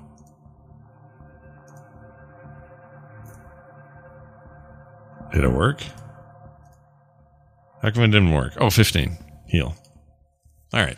I feel good about that.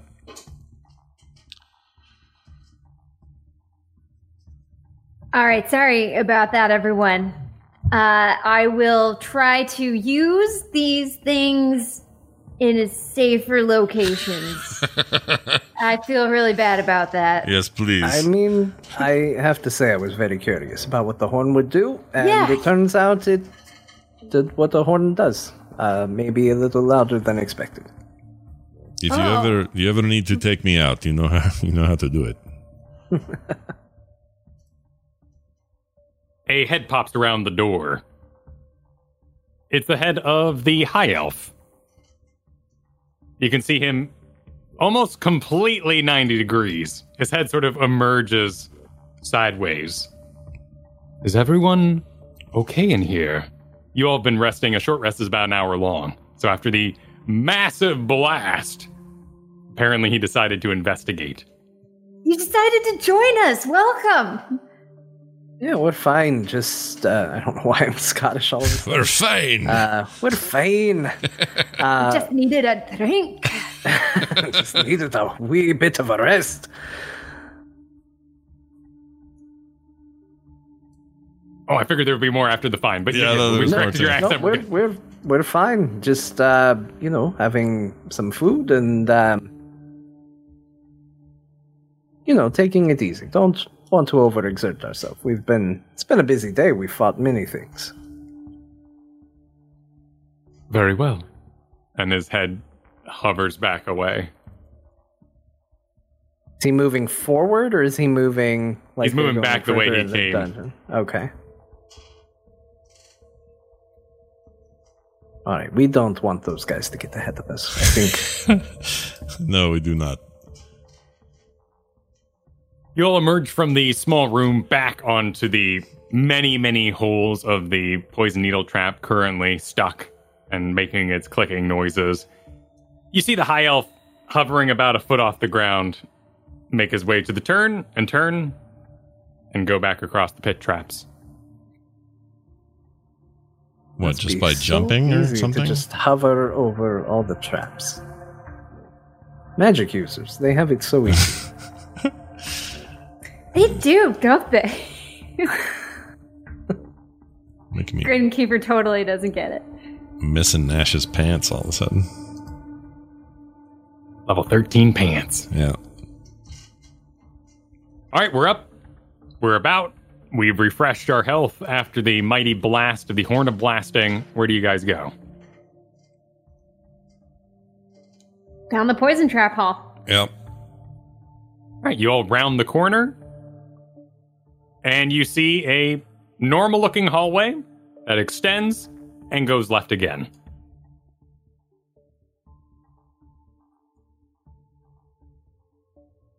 Any traps down this one? Grinkeeper Uh, will say behind her. I'm gonna investigate for traps. Thirteen. With a 13, you look around and you don't see any traps. However, your investigation causes you to jar your memory. And you remember that this bend in particular is where you found the skewered grick. There was a spear trap that shot out of the wall.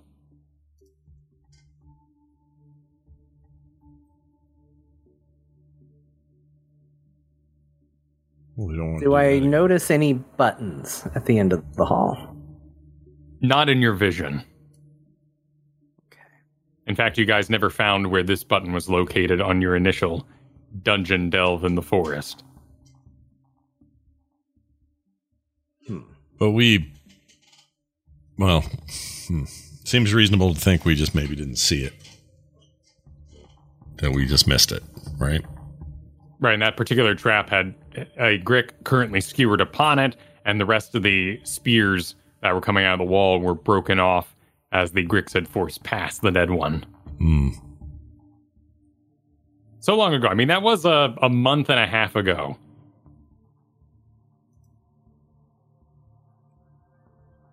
I mean, maybe we just try and run really fast. Yeah, I'm down for that. And Grinkeeper will start bouncing, getting ready to run. Uh, say when. I'm, I'm gonna sprint down the hall. I have a 35 foot uh, walking speed, so I think that puts me as the fastest. So 70 feet sprinting. Um, but I'm gonna be ready to dive if I see any spears or hear any, you know, hear anything coming my way. Cool. You run. And you make it to the far side. But right behind you, maybe if you were even five foot slower, you would have been caught. The spears shoot out the side wall and then slide back into their slots. Okay, now that I'm at the end of the hall, I'm gonna. uh, Let me see if I can find uh, any sort of button. Yeah. Do another look around. This is a good idea.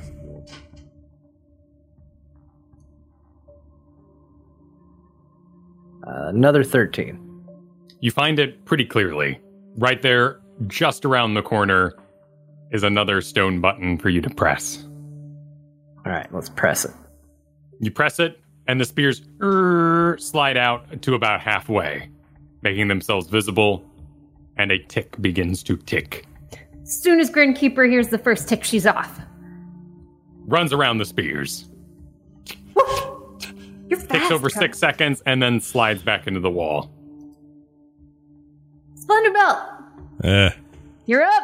okay. I'll go for Push it. Push it again. Cool. And you walk by the spears without incident. All right. And you see ahead of you, much like it was in the previous dungeon, a long set of stairs going up. Now, this set of stairs is longer than the forest dungeon went.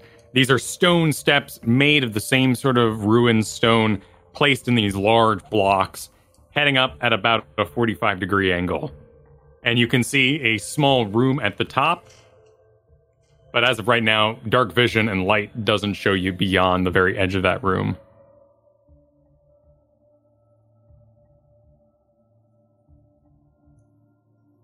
All right. Usual marching order. Yeah. I'll be right Let's behind you. proceed carefully. We don't know if we have gone through everything that there is to go through. Grinkeeper will nod and will. She's not fast this time, but her steps are very um, steady and sure, but careful. All right. Everyone starts heading up the stairs, and you reach the room at the top. Though the stairs continue through it. On the sides, it divides into these sort of platforms, and there are six in total. On the left and right, a big, flat 10 by 10 stone block. And then the stairs, kind of in the middle between them, go up, up, up, and then about five feet above that is another 10 by 10 stone block, and then up, up, up, another 10 by 10 stone block. And beyond it, you can see the top of the stairs lead to a solid block of stone. And looking at it, Ko, you can see that the stone divides down the center into these large 15 by 10 foot sheets. And that's where the stairs just sort of end into that sheet, into that stone ceiling.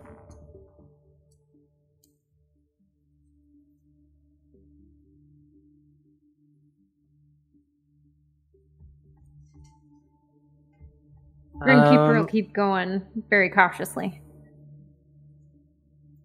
Yeah, I'll follow. Just keep an eye out for any sort of buttons or levers or anything that uh, might precede us further beyond this point. Cool. And this, The two of you this is Go for sorry, it. is this as far as we can see down here at the end of this hall? Correct, correct. Okay. The the stairs end as they touch the ceiling. Okay. As you climb up the steps, Grinkeeper and Ko, you see another set of that stone 10 by 10 area. The very top one has two braziers on either side, made of that stone as well. There is a old sort of powder inside that you're not sure what it is at a glance. But Ko, you note that on each one of these six 10 by 10 stone platforms off to the side of the stairs is a hole. A hole about an inch and a half in diameter. Right in the center of it.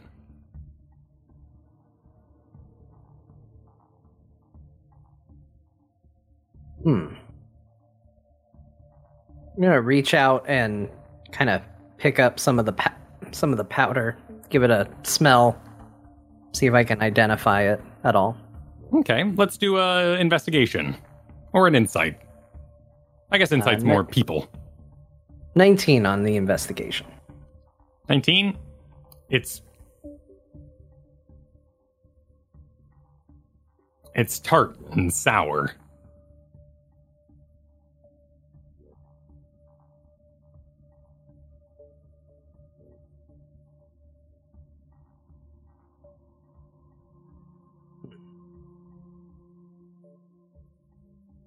Does the Gross. um just out of curiosity, does the circumference of the hole match the uh, circumference of the spears that we're carrying?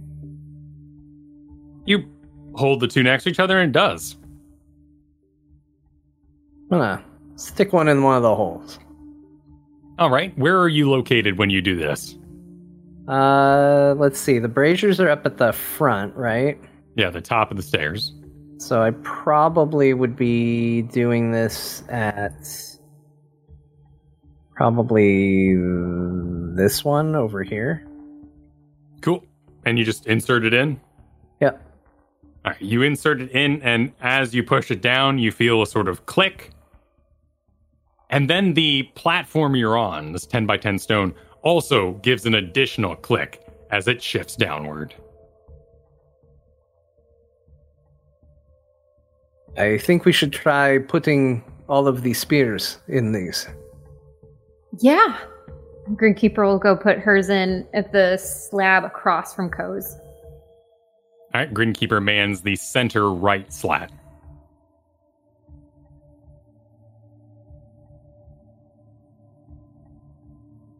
Then you have two Splendor Belt. Okay.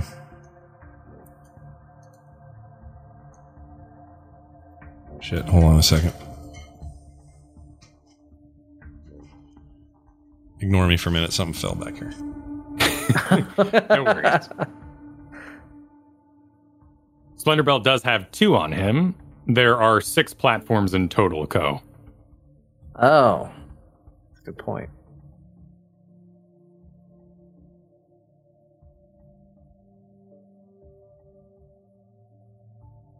Were there um, six in the armory room? There were eight back there.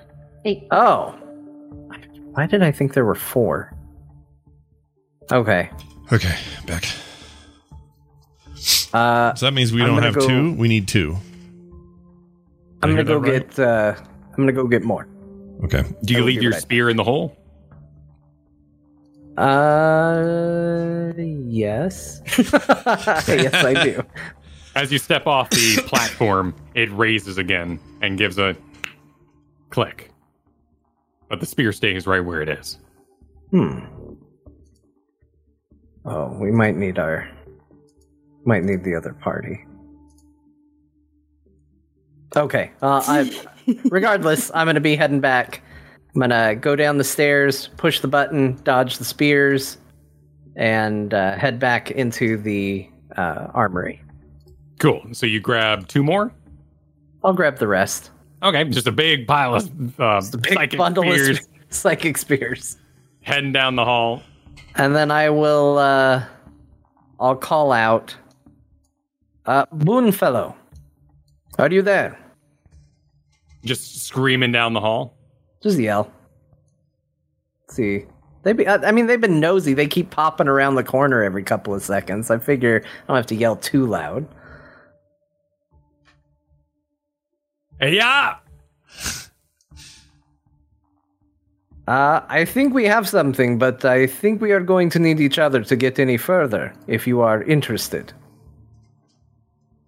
Uh, all right, teamwork it is then. Yeah, I had a change of heart.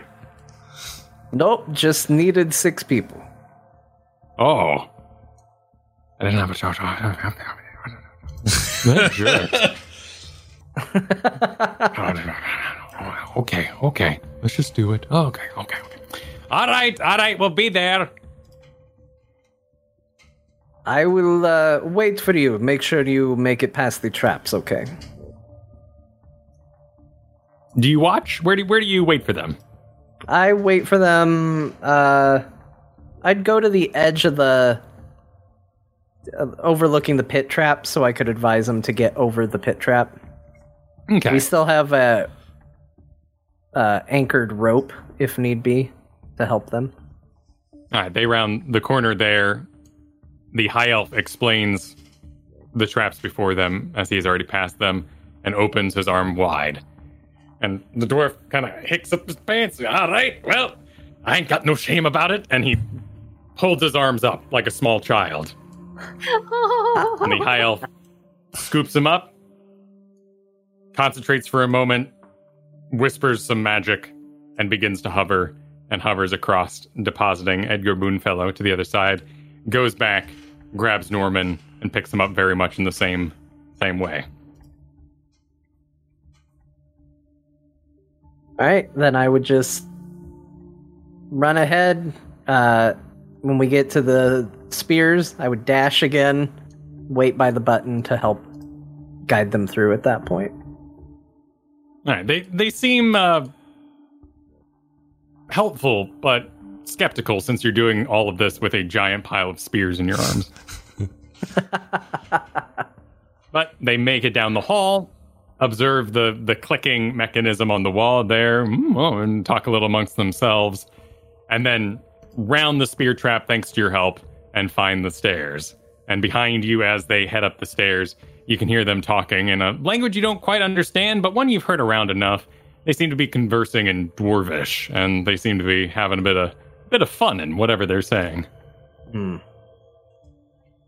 But none of us can understand it, right? Nobody speaks Dwarvish. Uh oh, Grinkeeper speaks dwarvish apparently. Oh. Well, hey, hey, hey. hey, hey. And as as they come up, you hear some little bits of the whispered conversation here in the tunnel, Grinkeeper. mostly they're asking Norman, now what'd you hear about these guys? Where, where where'd you get this information? What who the hell are they? And in uh, Dorovish, Grinkeeper will yell back, We're the darkest delvers! We've told you already! Now come on! Yeah, bitch. As they reach the top of the steps near you all, underneath his beard, underneath his helmet, you can see a blushing dwarf, rather embarrassed that his language has been found out. Yeah. Okay, uh, all right, you're the experts. Fine, fine. Nice job on the buttons. Uh, what do you need from us? All right. Well, what we're going to do is, um, let's see. Uh, each of you take a spear, and I'll hand out spears. And right. stand on a platform. Put it in the middle, like this, and I will demonstrate uh, on the platform I was on. I'll go back to there. All right. All right. Well, you heard him, lads. Let's divide up. And they all divide up into their various spots. Uh, Splendor Belt, Yeah. Edgar Boonfellow. fellow. Let's see. Ko. And Norman all put in their spears, and then the platform clinks down. However, the high elf descends from his slight hover, touching down ever so gently in his cloth robes. And Grinkeeper, in her tunic, stand with their spear in the hole, but it doesn't click.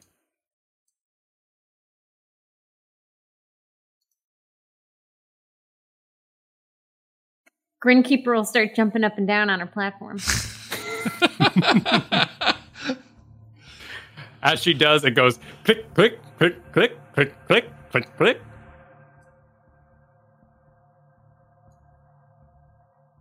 oh, um, it's not clicking. Or it is, but something's not clicking.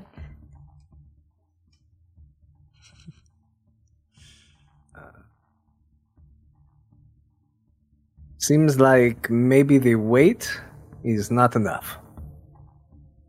Ah, classic pla pressure plates. All right, here, here, here, there, lady. And he takes off his helmet and puts it on your platform, Oh, and then cool. drops his hammer on your platform as well, and it clicks down.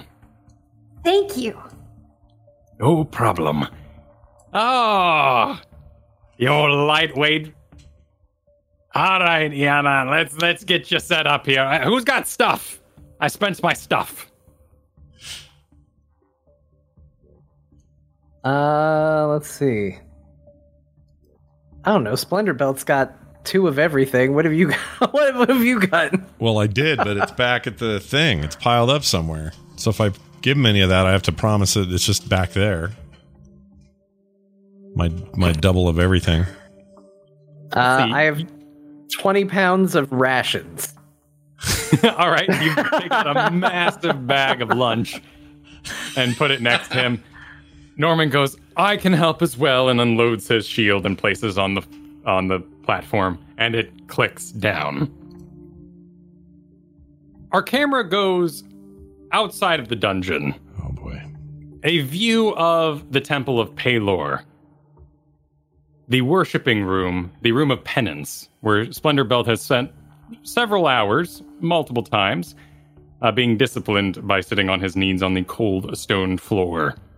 The great mural ahead with the sun shining out, scaring off various demons and monstrous beings on the wall ahead.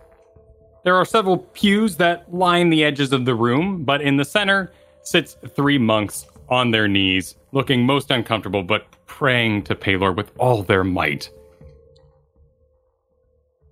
Ah, great- These are my people. Look at these. Well, you're not there. Oh, I'm not there yet. Now forget, camera's gone without me. I'm just This is merely our, this. our faraway camera at the moment. Right. There is a great click, click. The monks look up from their devoted prayers as they are slowly lifted into the air, sliding down the panels as they whoa, and the pews are pushed up against the walls. the mosaic on the floor breaks into pieces as these two large stone slats uh, open up in the middle of the Temple of Pelor. And above you, right where the ceiling was, the stairs continuing, outside, you see the ceiling of the temple where you've spent so much time over the last month and a half. I just see the temple, like the. You're inside of it. You apparently broke through the floor of the Temple of Pelor. Oh, what?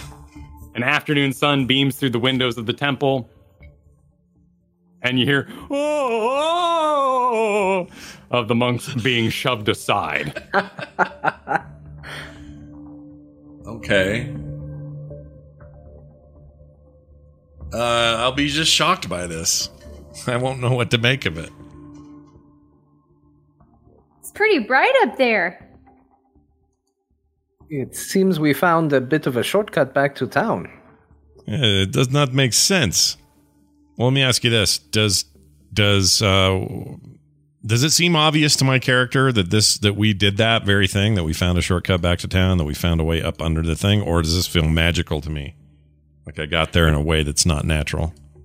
This seems uh, physical of reality. You guys hiked from the well for some 30 minutes to an hour through winding tunnels, heading mostly east according to your best directions, though, of course, you were underground, which may have placed you directly underneath the Temple of Pelor, and you may have activated the platforms in such a way that the temple that was built atop the ruin has now forced itself through the temple floor, breaking the mosaic there, and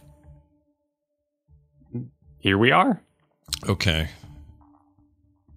Well, then I'll accept it for what it is, and I'll I'll I'll look around for, um, you know, one of my seniors, basically somebody who I can, you know, explain ourselves to and tell them what what's going on or why we're in there because they're going to be pissed. Splendor Belt is the first to head up the stairs and looks around at the mess of the discipline and prayer and penance room. And coming around the corner is Brother Maynard. Oh What? shit! What? What? The... Splendor Belt! What are you doing in the floor? It's fine. Calm yourself down.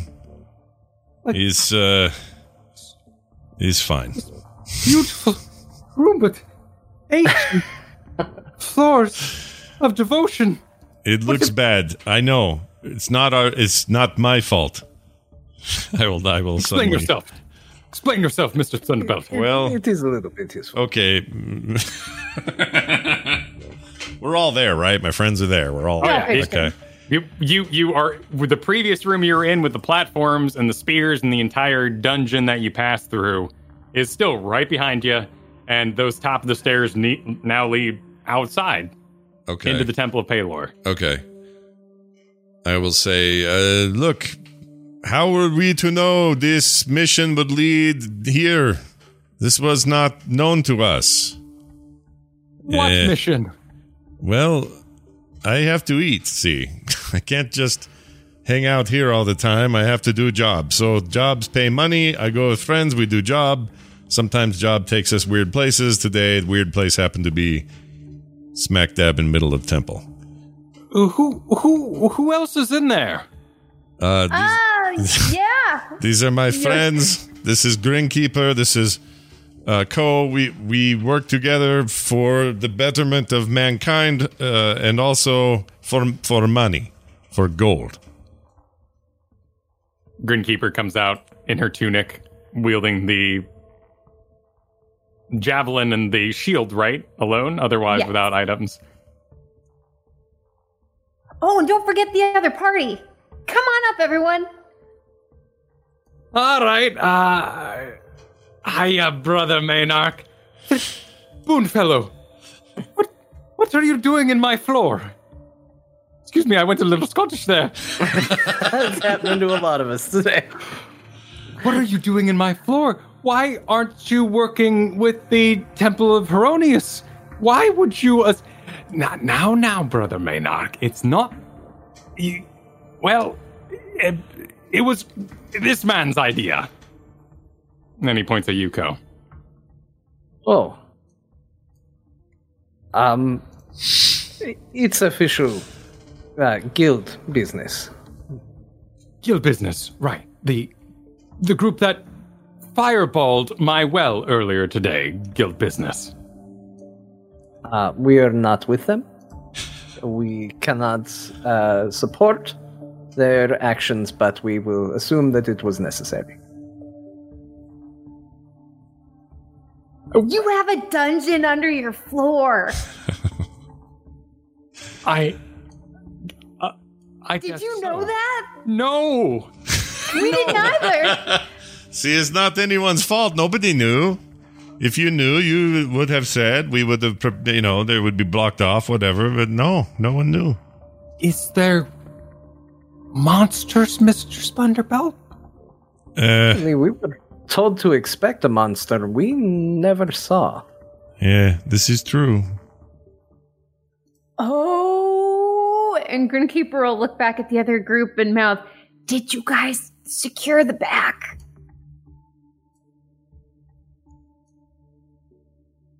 Norman pipes up.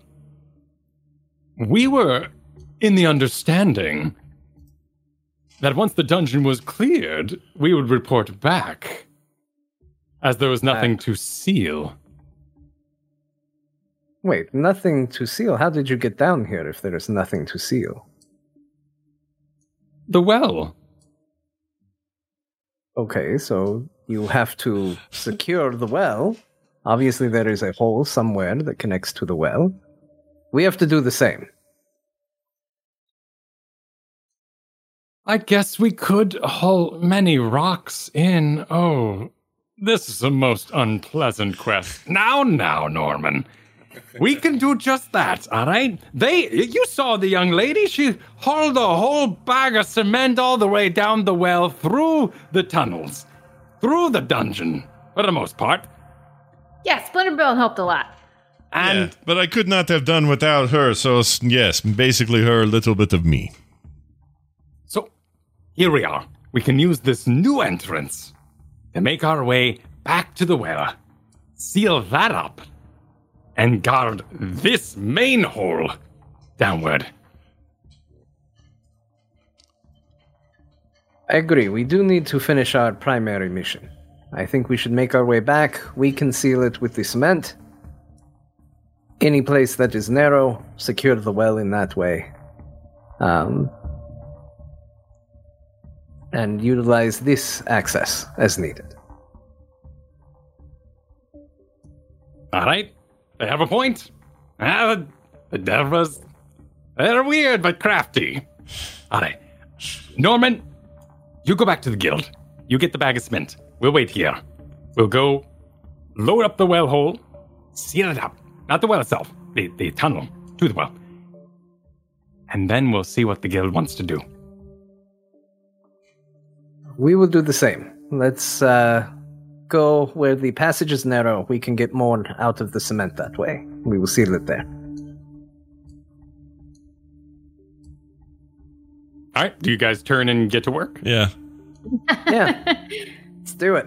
All right, you all turn, disperse to your various jobs while Brother Maynard looks on, going, What? What? What? What? No, where? Where's he Peace going? be with you. Just make sure no Gricks get out while we're doing this. Oh, what's a crick? As you all leave.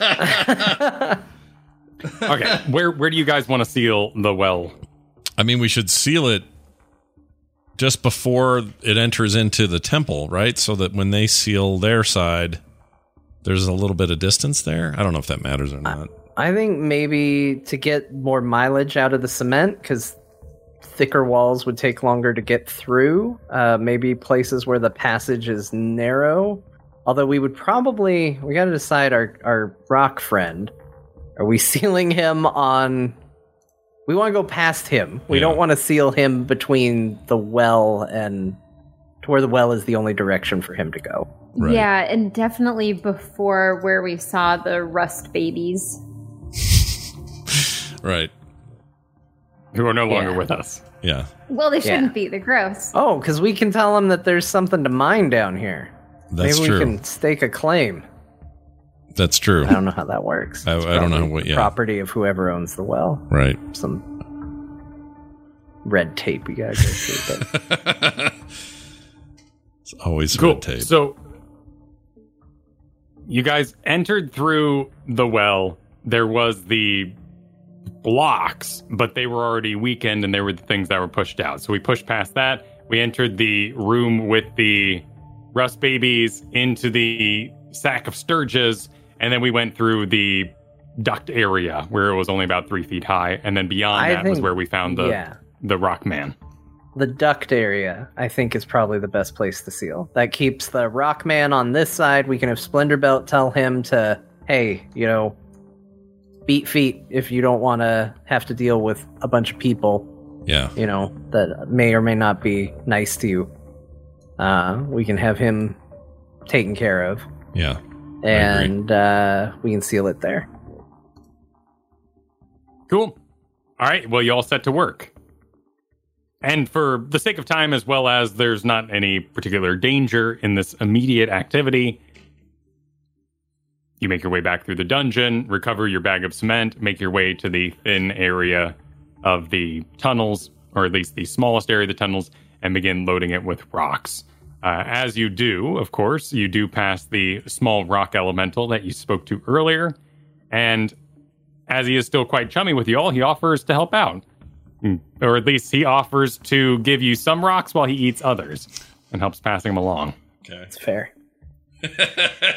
It's fair. That seems fair for a rock man.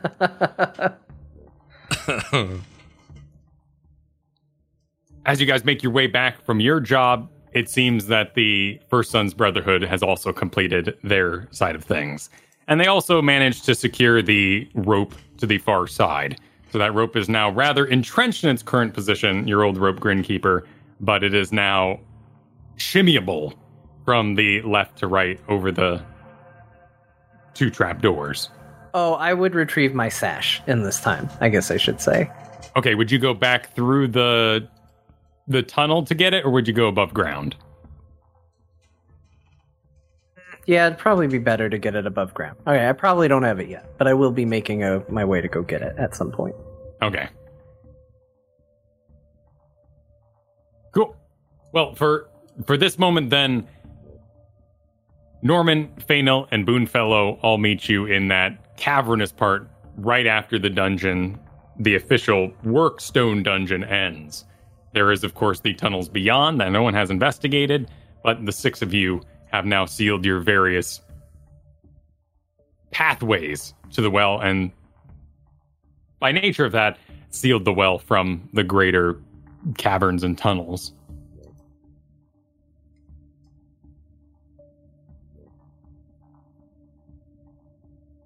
Right? Scottish again. I'm thinking of Boonfellow is the problem. I just think of the dwarf looking at me and it just comes out. yeah. I think we have everything done that we need to do. Yes. Uh, we collect money. We uh,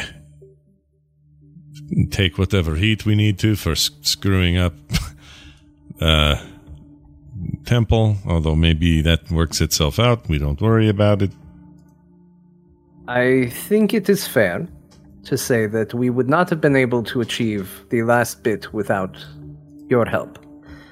There was not a lot of loot to be obtained, but we do have two extra of these, and because there were eight, right, of the spears, we used six. Correct.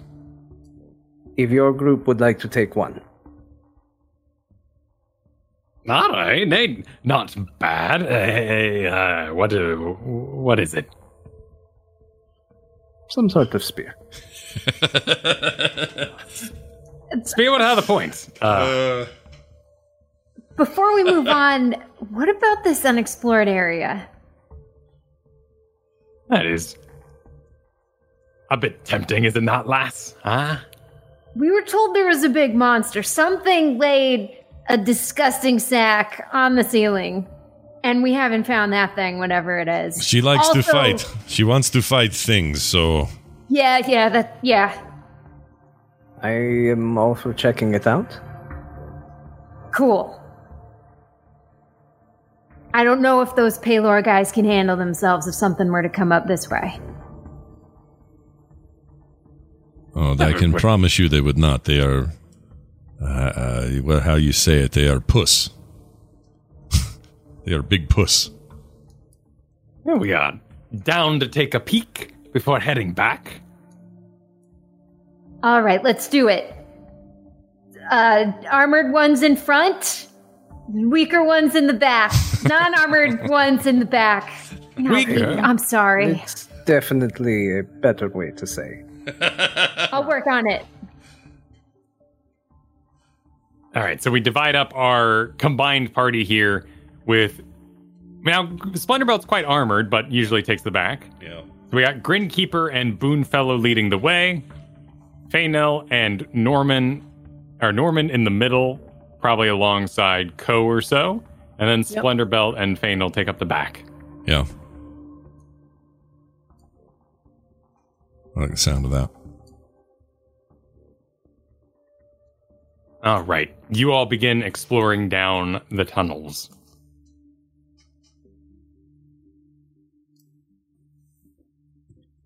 Let's see.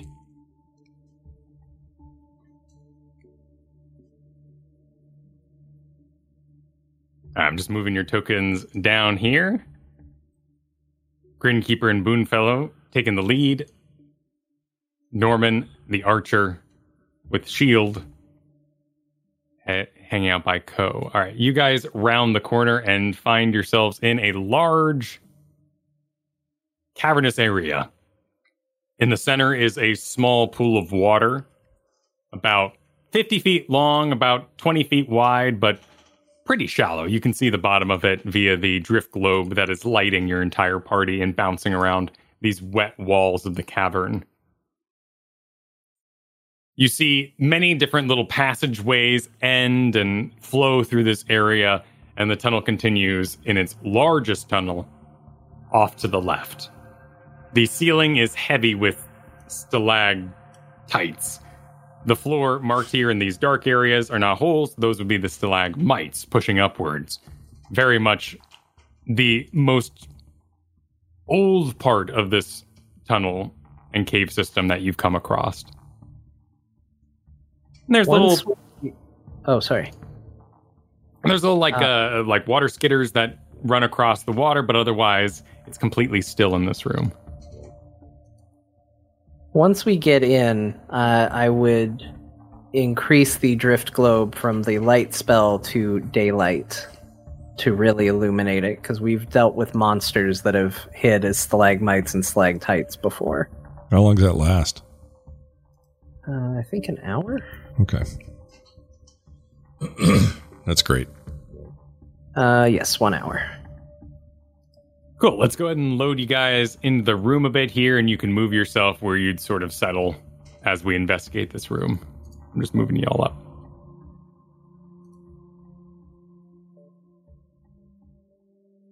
Red dots are Probably be what are they again? Hanging back by the water over here. What was that, Scott? Am I on the right map? I may not be on the right map. Is this one to the right of everything? Hit you with another link there in the Discord if you need it. Okay. I thought I had it. Oh, this would have been the secondary tab you opened earlier. Oh. May have been lost to time. Uh,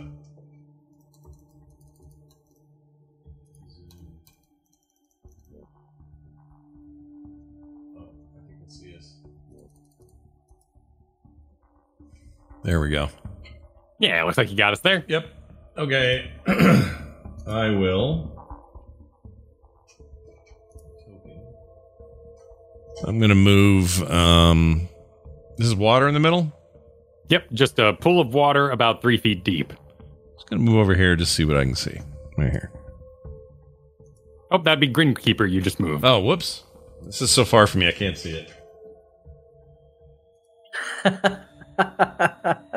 it is. Look, you gotta look I'll so move. far. That monitor's way over there. uh, my new one comes tomorrow, so I should be okay. But anyway, I moved it there, and I will be sort of just trying to see if I can see anything. Cool. If you want to see things beyond your passives, feel free to roll perceptions and other sorts of rolls you might use in this area. Let's do a perception first. Uh, I got that'd a be a 20 thir- for perception. Oh yeah, I got a 13, 20 for John.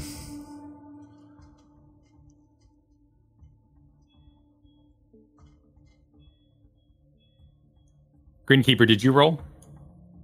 Oh no, she watches the companions. Uh, Okay. She's got a negative one, so she- she'd rather watch the people react and then react to the people. Cool. So you are standing at the mouth of the following tunnel as it would proceed further in, but otherwise kind of letting people and let the passive perception roll. hmm Splendor Belt, you don't see anything too much of note, but of course you're cautious about the stalactites and stalagmites given your very first adventure and the warnings from Riley Man Cave so long ago. Ko, looking around, you notice that the ceiling has several eye slots in the stalagmites. These appear to be those same piercers, those weird larvas sitting above you and a little bit of little bit of drool kind of drips out of one of their rocky little mouths. I will notify everybody and just say, it looks like we have some of those creatures above us. And then I will pull out my bow and take aim and take a shot. Okay, let it rip. For an eight. So you aim up at the ceiling, it kunks off a rock and bounces over. So cool till he shot the bow.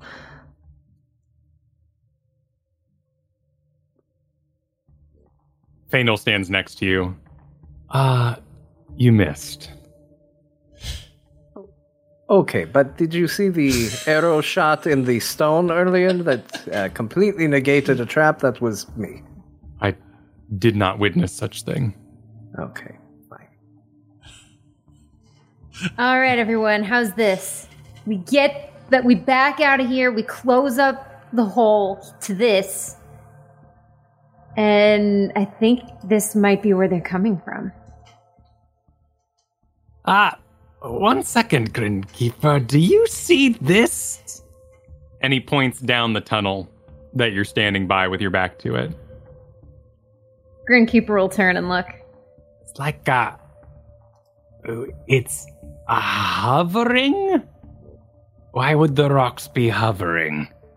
And you look and you see down the tunnel, there's a normal sort of stone with dirt and bits of debris on it from the rocks and whatnot, a little bit of water. But all these little stones that have just been laying around casually while you've made your way through the tunnel are just about like an inch off the ground ahead of you. And they sort of raise and lower. Just ever so slightly, just a centimeter or so.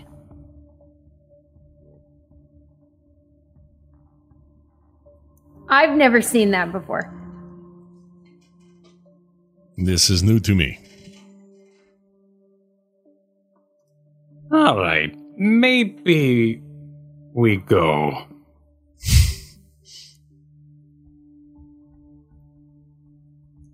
You mean is dangerous? We leave? Fandel, what what do you make of this? Hmm. He casts a spell and sort of rushes magic down his body, taking the place of this beautiful sort of ethereal armor that floats around him. And with that, he begins to float again into the air and floats across the surface of the water and rolls an arcane check. It's not magical, whatever's causing these stones to lift. Norman in the back speaks, probably just ley lines or something. it's all made up anyway. Oh my gosh. I like this He Norman. should go and investigate. Yeah, that Norman's guy the should go worst. He- he should just be sure. will, uh, pull out a javelin and kind of start poking the floating rocks. You take your javelin and you extend it towards the rocks. And as you go to poke it, it's sort of like it, it, it reaches a resistance and then kind of through oh, it no. and then pushes through. Oh no. And Boonfella goes, Oh, good, Heironeous. It's a gelatinous cube!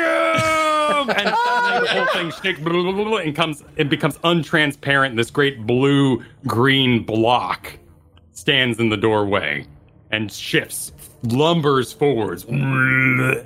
And that's where we'll end for today. Oh no! Uh, the cube. All right. well done. That was awesome. Uh, we'll leave it there. We'll have a cube staring us down. That'll be how it'll be. And uh, when we come back next time, you'll get to have some resolution on that. So don't stress yourselves out. It's going to be awesome. Uh, we'll be back here next week to do that very thing, in fact.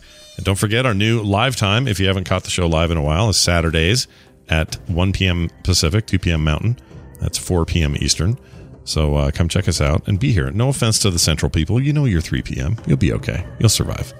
Uh, what else? So don't forget, you can support us over at therewillbedungeons.com. Yes, that's right. Become a Dungeons Plus member today, and you too can help this show continue to survive and thrive.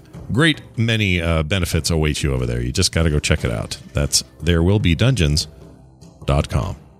That's going to do it for us. For me, for Kyle, for Kristen, and for John. We'll see you next time.